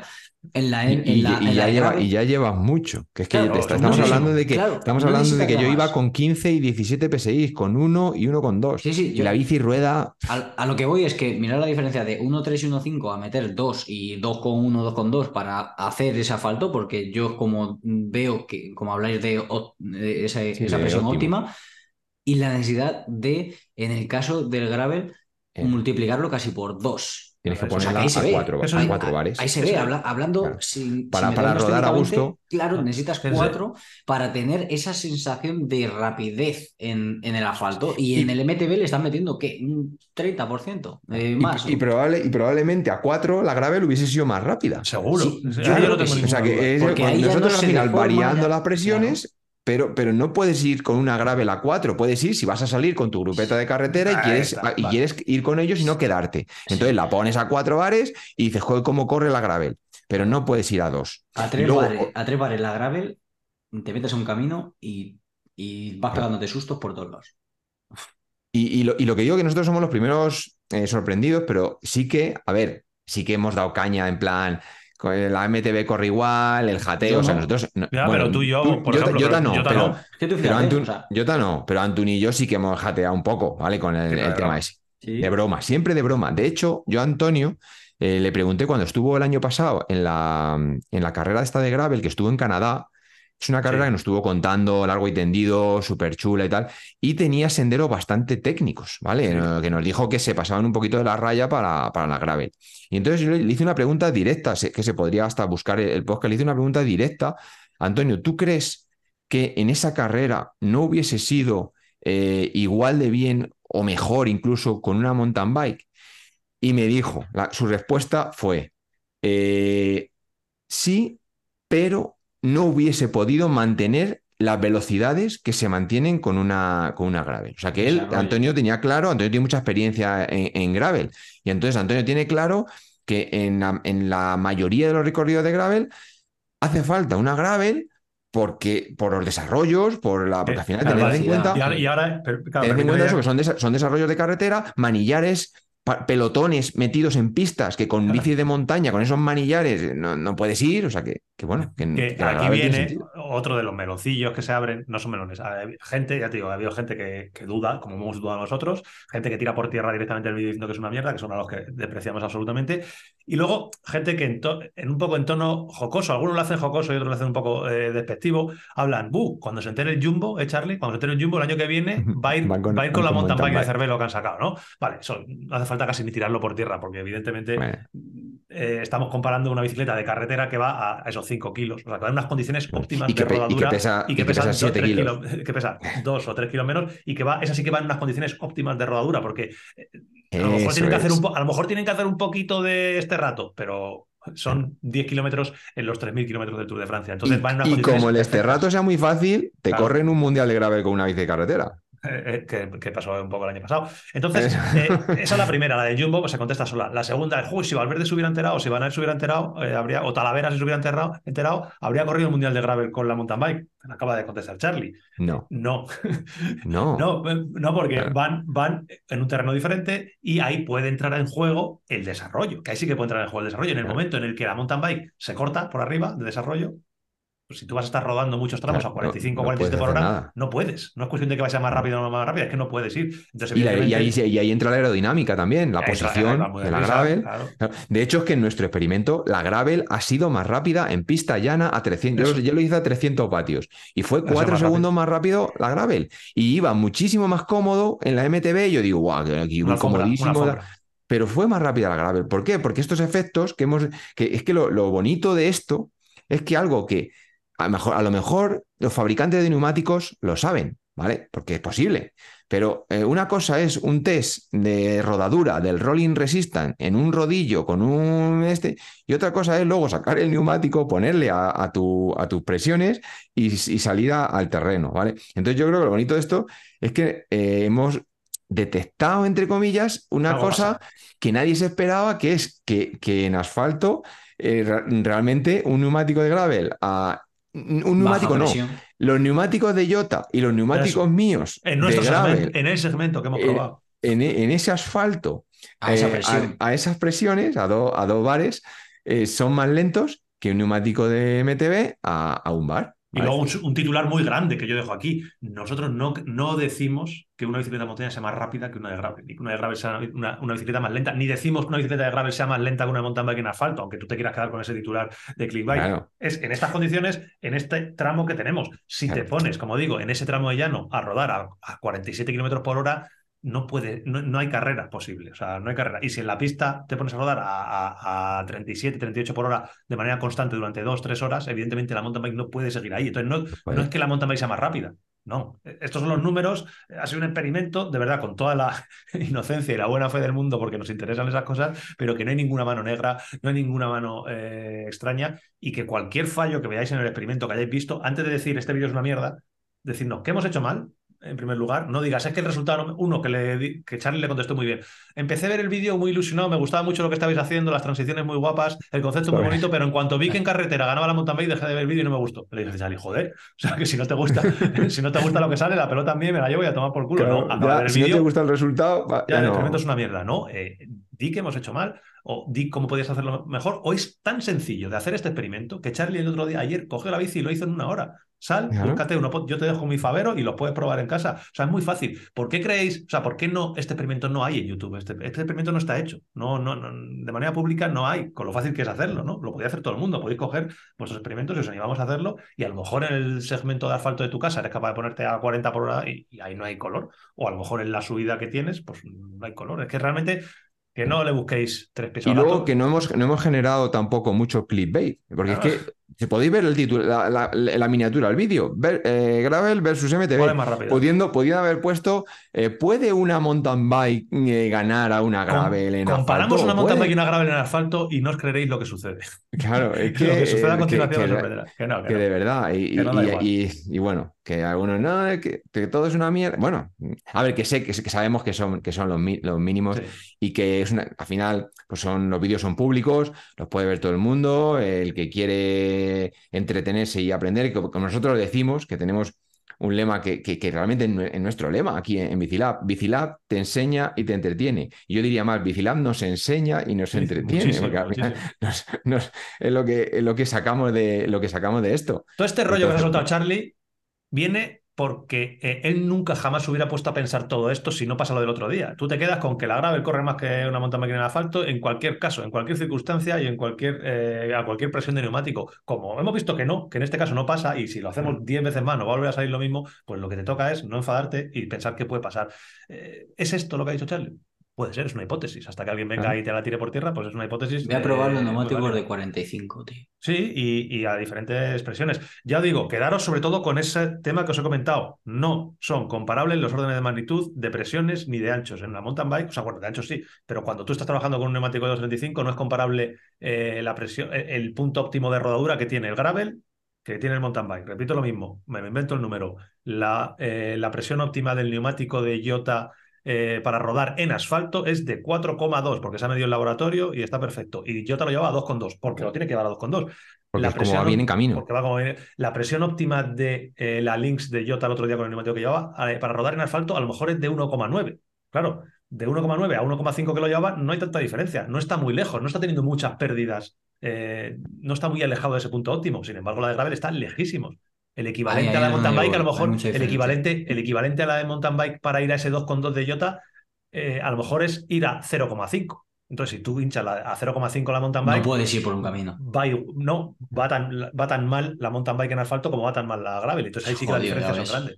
Entonces, Claro. quedaos con eso. Y que luego no os la, quedéis la con ir claro, peor, eso es. la solución, por ejemplo, cada neumático, lo que estamos hablando, como hay mayor deformación en el neumático de gravel, pues la propia absorción de las carcasas es diferente. Entonces, a lo mejor eh, la- una carcasa del neumático de mountain bike en este punto, pues, as- as- eh, pues eso está en- más cerca de su punto óptimo y absorbe menos energía y por eso rueda, rueda mejor. Y Bueno. otra vez repito, para todos aquellos que quieran sacar un, un clip del este y, y insultarnos por lo que sea, o sea, realmente son hipótesis que nosotros tenemos para intentar justificar un, eh, unos números de los cuales no dudamos.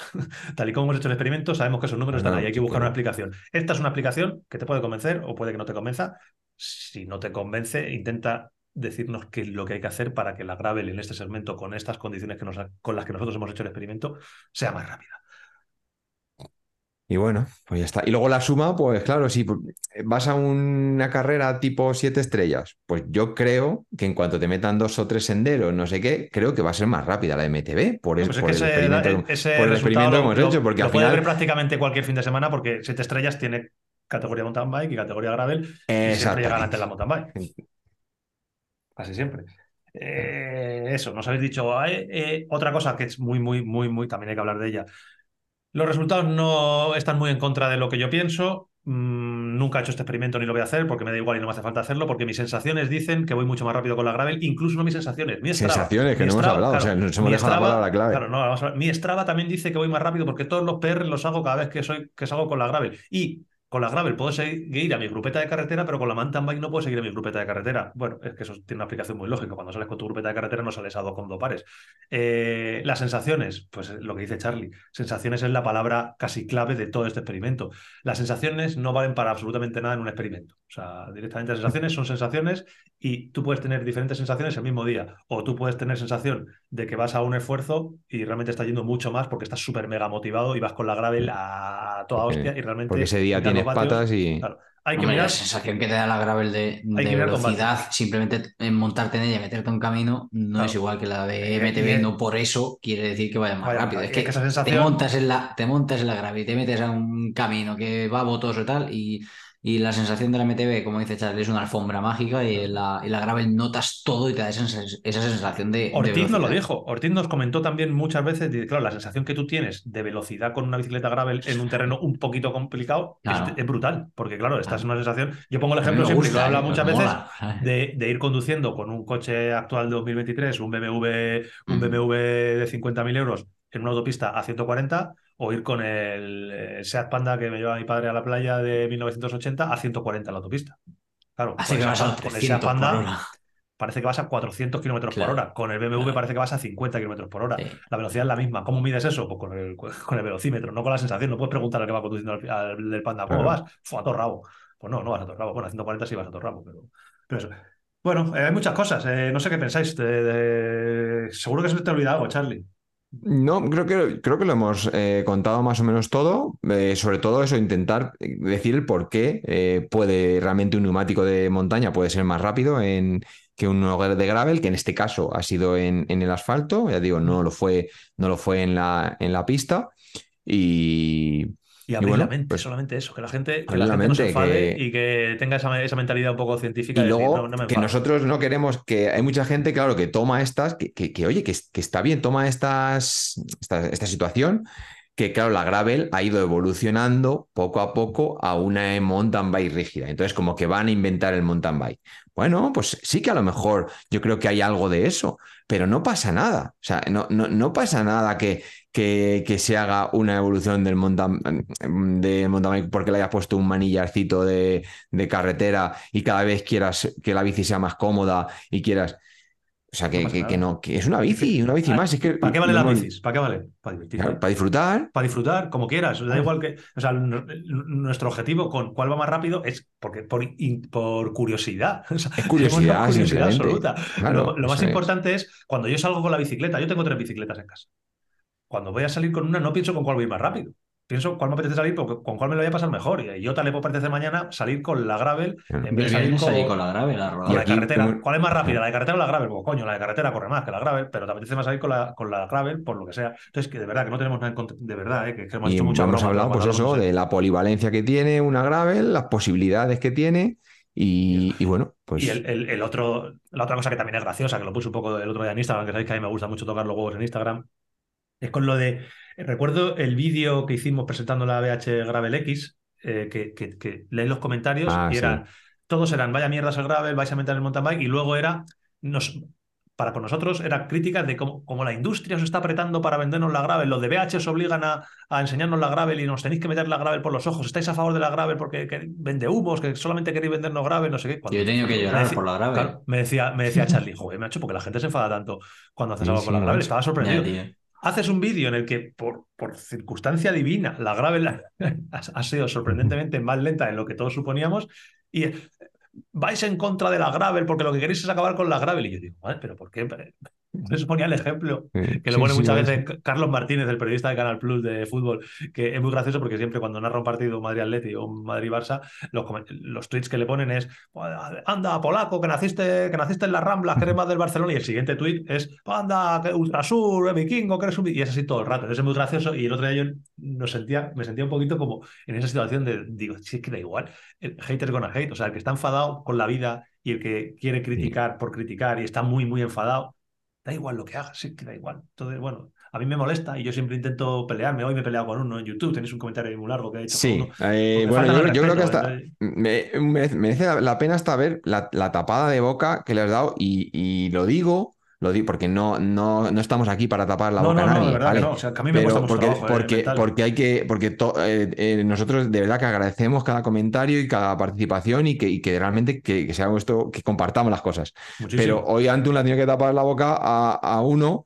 ¿vale? Pues porque ha entrado con muy mala educación. Y no, bueno, a ver, a estas alturas, nosotros que intent- intentamos, nos conocéis de sobra, intentamos hacer las cosas de la manera, mm, yo qué sé, de lo mejor posible. Que, que si un día te tengo que vender una bicicleta, te la vendo, porque me dedico a vender bicicletas, ¿vale? O sea, que, que eso, eh, una cosa, no, no va a quitar la otra. Pero si vamos a lo que, lo que hemos hecho ahora, pues, pues no, es, no es vender nada, ¿vale? No, Entonces, bueno. de verdad que no. Y, y nada, bueno, pues eso, casi un experimento que haremos más, más experimentos. Eh, también eh, nos habéis sugerido un montón, porque ya te digo que el 95% de los comentarios han sido súper positivos, con muchas dudas de los resultados, como las que teníamos nosotros, obviamente. Nosotros mismos también. Claro, eh, pero han sido positivos, incluso nos habéis dado muchas ideas para más experimentos, que repito, lo hemos dicho muchas veces, es lo que más nos gusta, es lo que dio un poco origen junto a los Dream Builds a- al canal, y si lo hacemos poco, es fundamentalmente porque nos lleva mucho trabajo. O sea, realmente un vídeo de estos lleva muchísimo trabajo. El otro día decía dos semanas, la gente se reía, ah, las dos semanas. Bueno, llevan dos semanas y siempre digo lo mismo, porque yo edito muy deprisa. Porque a lo mejor Sí. eh, Joder. este vídeo se lo das a, otro Hoy, editor. hoy, eh, estamos Claro. grabando esto, pero hay vídeo esta Hay tarde. vídeo, hay vídeo, hay vídeo, hay vídeo mecánico. Entonces, realmente, un vídeo de esto, de lo que llamamos de ciencia, siempre con muchas comillas pongo por el respeto que tenemos a la ciencia, los que hemos trabajado en ella, eh, llevan una planificación del experimento, aunque no lo creáis, llevan pensar cómo lo vas a hacer, bueno, qué es lo que vas a hacer primero, qué quieres analizar, cómo lo vas a hacer, que lleva bastante tiempo. Eh, ¿Dónde? Ese cómo mm, eh, hay que decirle, Jota, ¿cómo hacemos? ¿Dónde hacemos? Queremos hacer esto, ¿dónde lo hacemos? Y Jota tiene que ponerse a pensar, vale, pues esto ¿dónde lo, lo podemos hacer aquí, aquí o aquí, y aquí o aquí o aquí. Hay que elegir el sitio, hay que quedar los tres. Logística, material. Eh, grabar todo esto, o sea, es una puta locura. Esta vez hay que dar un millón de gracias a Zaka, al papá de Charlie, porque eh, es el que, gracias a él, me podía llevar en el coche, yo podía irle grabando y, y- y nos facilitó muchísimo la cosa. Si no, cuando lo hacemos los tres, grabar un experimento de estos es una puta salvajada. Eh, luego tienes un montón de datos que tienes que, para empezar, pasarlos a un Excel, ¿vale? O sea, los que hayáis hecho alguna Es hay- ciencia, tú cógete los 50 numeritos y vete pasándolos uno a uno al Excel porque los tienes en el Garmin. Entonces, eh, del Garmin los pasas a unas notas, de las notas al Excel. Y luego tienes tus tablas. Y venga, ponte, dale de Y te curraste los, te curraste los segmentos en Strava para que se Claro, viese. tienes que hacer los elementos en Strava. O sea, tiene mucho trabajo. Y luego ya, por no hablar ya del tema de la edición del vídeo, para que quede lo más comestible posible, que también tenemos nuestras peleas, porque aquí este vídeo lo mismo, sido un vídeo corto, porque me emperré que fuera corto. Los vídeos de ciencia siempre los hacemos muy largos, porque realmente toda esta discusión que hemos tenido en el podcast, pues la Sí, tenemos se en el podría, haber, se podría haber hecho en el vídeo, pero claro, no podíamos haber hecho la discusión que hemos tenido hoy Claro, relaja- la- relajadamente. Sí, o te queda un vídeo de vídeo. 30 minutos, que siempre decimos lo mismo. Llevan mucho trabajo y, y- y las visualizaciones pues, son las que son. Entonces, salvo casos muy concretos, las visualizaciones son iguales que cuando hacemos un blog que nos vamos a la sierra a montar en bicicleta y, y nos cascamos el vídeo. Encima, nos estamos ahí pasando bien en una ruta y nos lo hacemos en dos horas. Y tienes un vídeo con las mismas visualizaciones que lo que puede tener esto. Esto pues, nos parece mucho más satisfactorio y nos gusta más hacerlo. Y, que no hemos descubierto la pólvora, pero No, no. nos gusta hablar Bueno. de bicis y pues nos gusta saber pues, cosas de la bici, pues cuál corre más, cuál, no corre menos, cuál pesa más, cuál pesa que no, menos. hay, que no hay que dar las cosas por sabidas, que Claro. y las cosas saldrán bien o saldrán mal. Y luego estará la gente, lo que digo siempre, pues los que si le dices que una bicicleta con freno de zapata ha frenado más rápido que una de discos, pues se van a reír de ti o van a ponerlo en, en duda. Hacer las pruebas. Todas las pruebas que hemos hecho son muy, muy fáciles de hacer y muy poca gente las hace. Y, que, y gracias a eso pues se va evolucionando todo. Sí, y, y lo que dice Charlie, que aprendemos. Que bueno, eh, jo, está entretenido. Creo que hemos explicado lo mejor posible, Charlie. Pues bueno, Sí, mejor quedaros con eso, el efecto, la adherencia, la adheren- el efecto ventosa ese que hace. que hacen los neumáticos y que no se pueden comparar. Es muy importante que no comparéis órdenes de magnitud en un neumático ancho y un neumático estrecho porque las deformaciones son totalmente diferentes. es. ¿Justifica eso por sí solo eh, una diferencia de 15 segundos? Pues sí que no lo sabemos. Entonces, eh, eh, a- algo eh, tiene que hacer porque Yo- lo que está claro es que nuestro experimento lo hemos repetido ya Claro. mm, varias veces, cinco total, y, y ha salido todas igual, con una desviación estándar de 0,2. O sea, realmente es estadísticamente significativo que el experimento está bien hecho. Que en vez de 4 o 5 repeticiones nos gustaría tener 400, nos ha jodido. Sí, sí. Claro. Sin hacer la prueba. Poner la grave la 4, hacéis asfalto, vais a ver que es un tiro, ponerla a 2 y subir una cuesta bailando y ya veréis cómo cambia la película. Sí, sí. Parando en pedales, tío. Parando en pedales. Parando en pedales. Que no vamos este fin de a Wayland, tío. Vamos Bueno, está, estáis, a, estáis a tiempo de Sí, ¿no? por lo menos para ir a la del domingo, que siguen eh, abiertas hasta, eh, a- mm, creo que hasta el día de la prueba incluso. ya Pues, los eh, dos días no, pero hasta, eh, pero a la del domingo sí. Anímense, que nos lo vamos a pasar muy bien. Vamos, 18 creo de nuestra Sí, tenemos ahí y nuestro, sois todos, nuestra zona paddock también. zona paddock, sois todos bienvenidos ahí a, a contarnos las cosas, a discutir este tema del gravel con toda la educación que sabemos que tenéis, los que tenéis educación, que sois casi todos. Así que mm, animaos, creo que va a estar muy bien. Hay un tardeo de sábado muy, muy guapo que tienen preparado allí con tapas y con vinos para todos los que les apetezca. Y nada, que muchas gracias de verdad a todos los que estáis por ahí. Eh, muchas gracias por esos comentarios que estáis dejando y que algunos os estáis creyendo lo que decimos y otros no lo, no lo estáis creyendo, pero que os agradecemos un montón de verdad. Nos, nos odiáis a muerte. Sí, no, pero de verdad que agradecemos muchísimo los comentarios que dejáis, o sea, cuando son educados, evidentemente, aunque sean, aunque dudéis de ello, pero que cuando son con educación siempre los, los aceptamos, no es que los aceptemos, que no, que nos gustan. Muchas gracias, Joti, muchas gracias, Charlie, muchas gracias, Tocayo, especialmente por haber sido capaz de, de- de engañar ahí a- al, a- al coordinador de Brasil para que le dé eh, acceso al Starlink.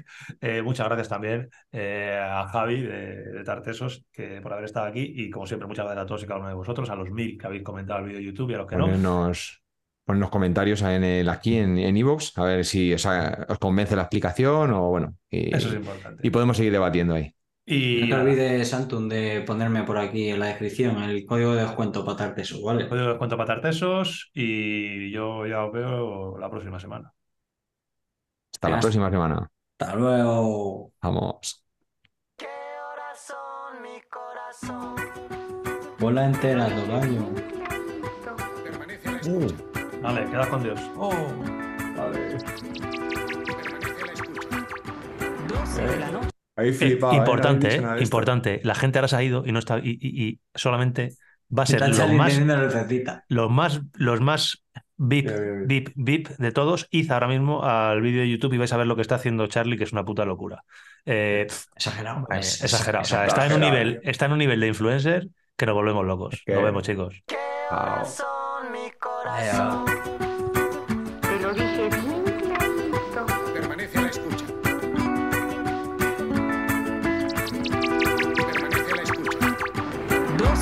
noche en La Habana, Cuba. 11 de la noche en San Salvador, El Salvador. 11 de la noche en Managua, Nicaragua. Me gustan los aviones, me gustas tú. Me gusta viajar, me gustas tú. Me gusta la mañana, me gustas tú. Me gusta el viento, me gustas tú.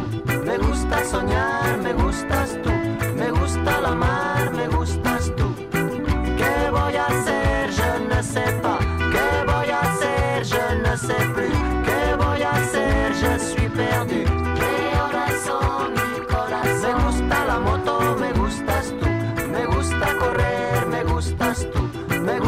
la lluvia, me gustas tú. Me gusta volver, me gustas tú. Me gusta marihuana, me gustas tú. Me gusta colombiana, me gustas tú. Me gusta la montaña, me gustas tú. Me gusta la noche,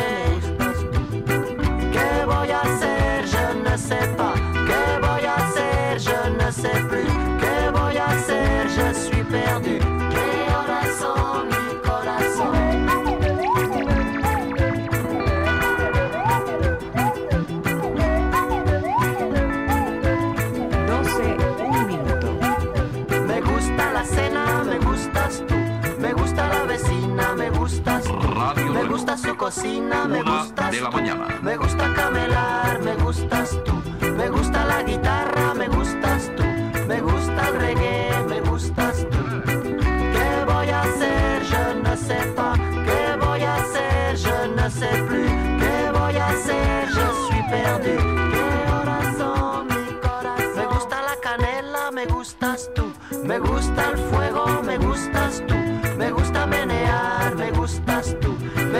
Coruña, me gustas tú. Me gusta malasaña,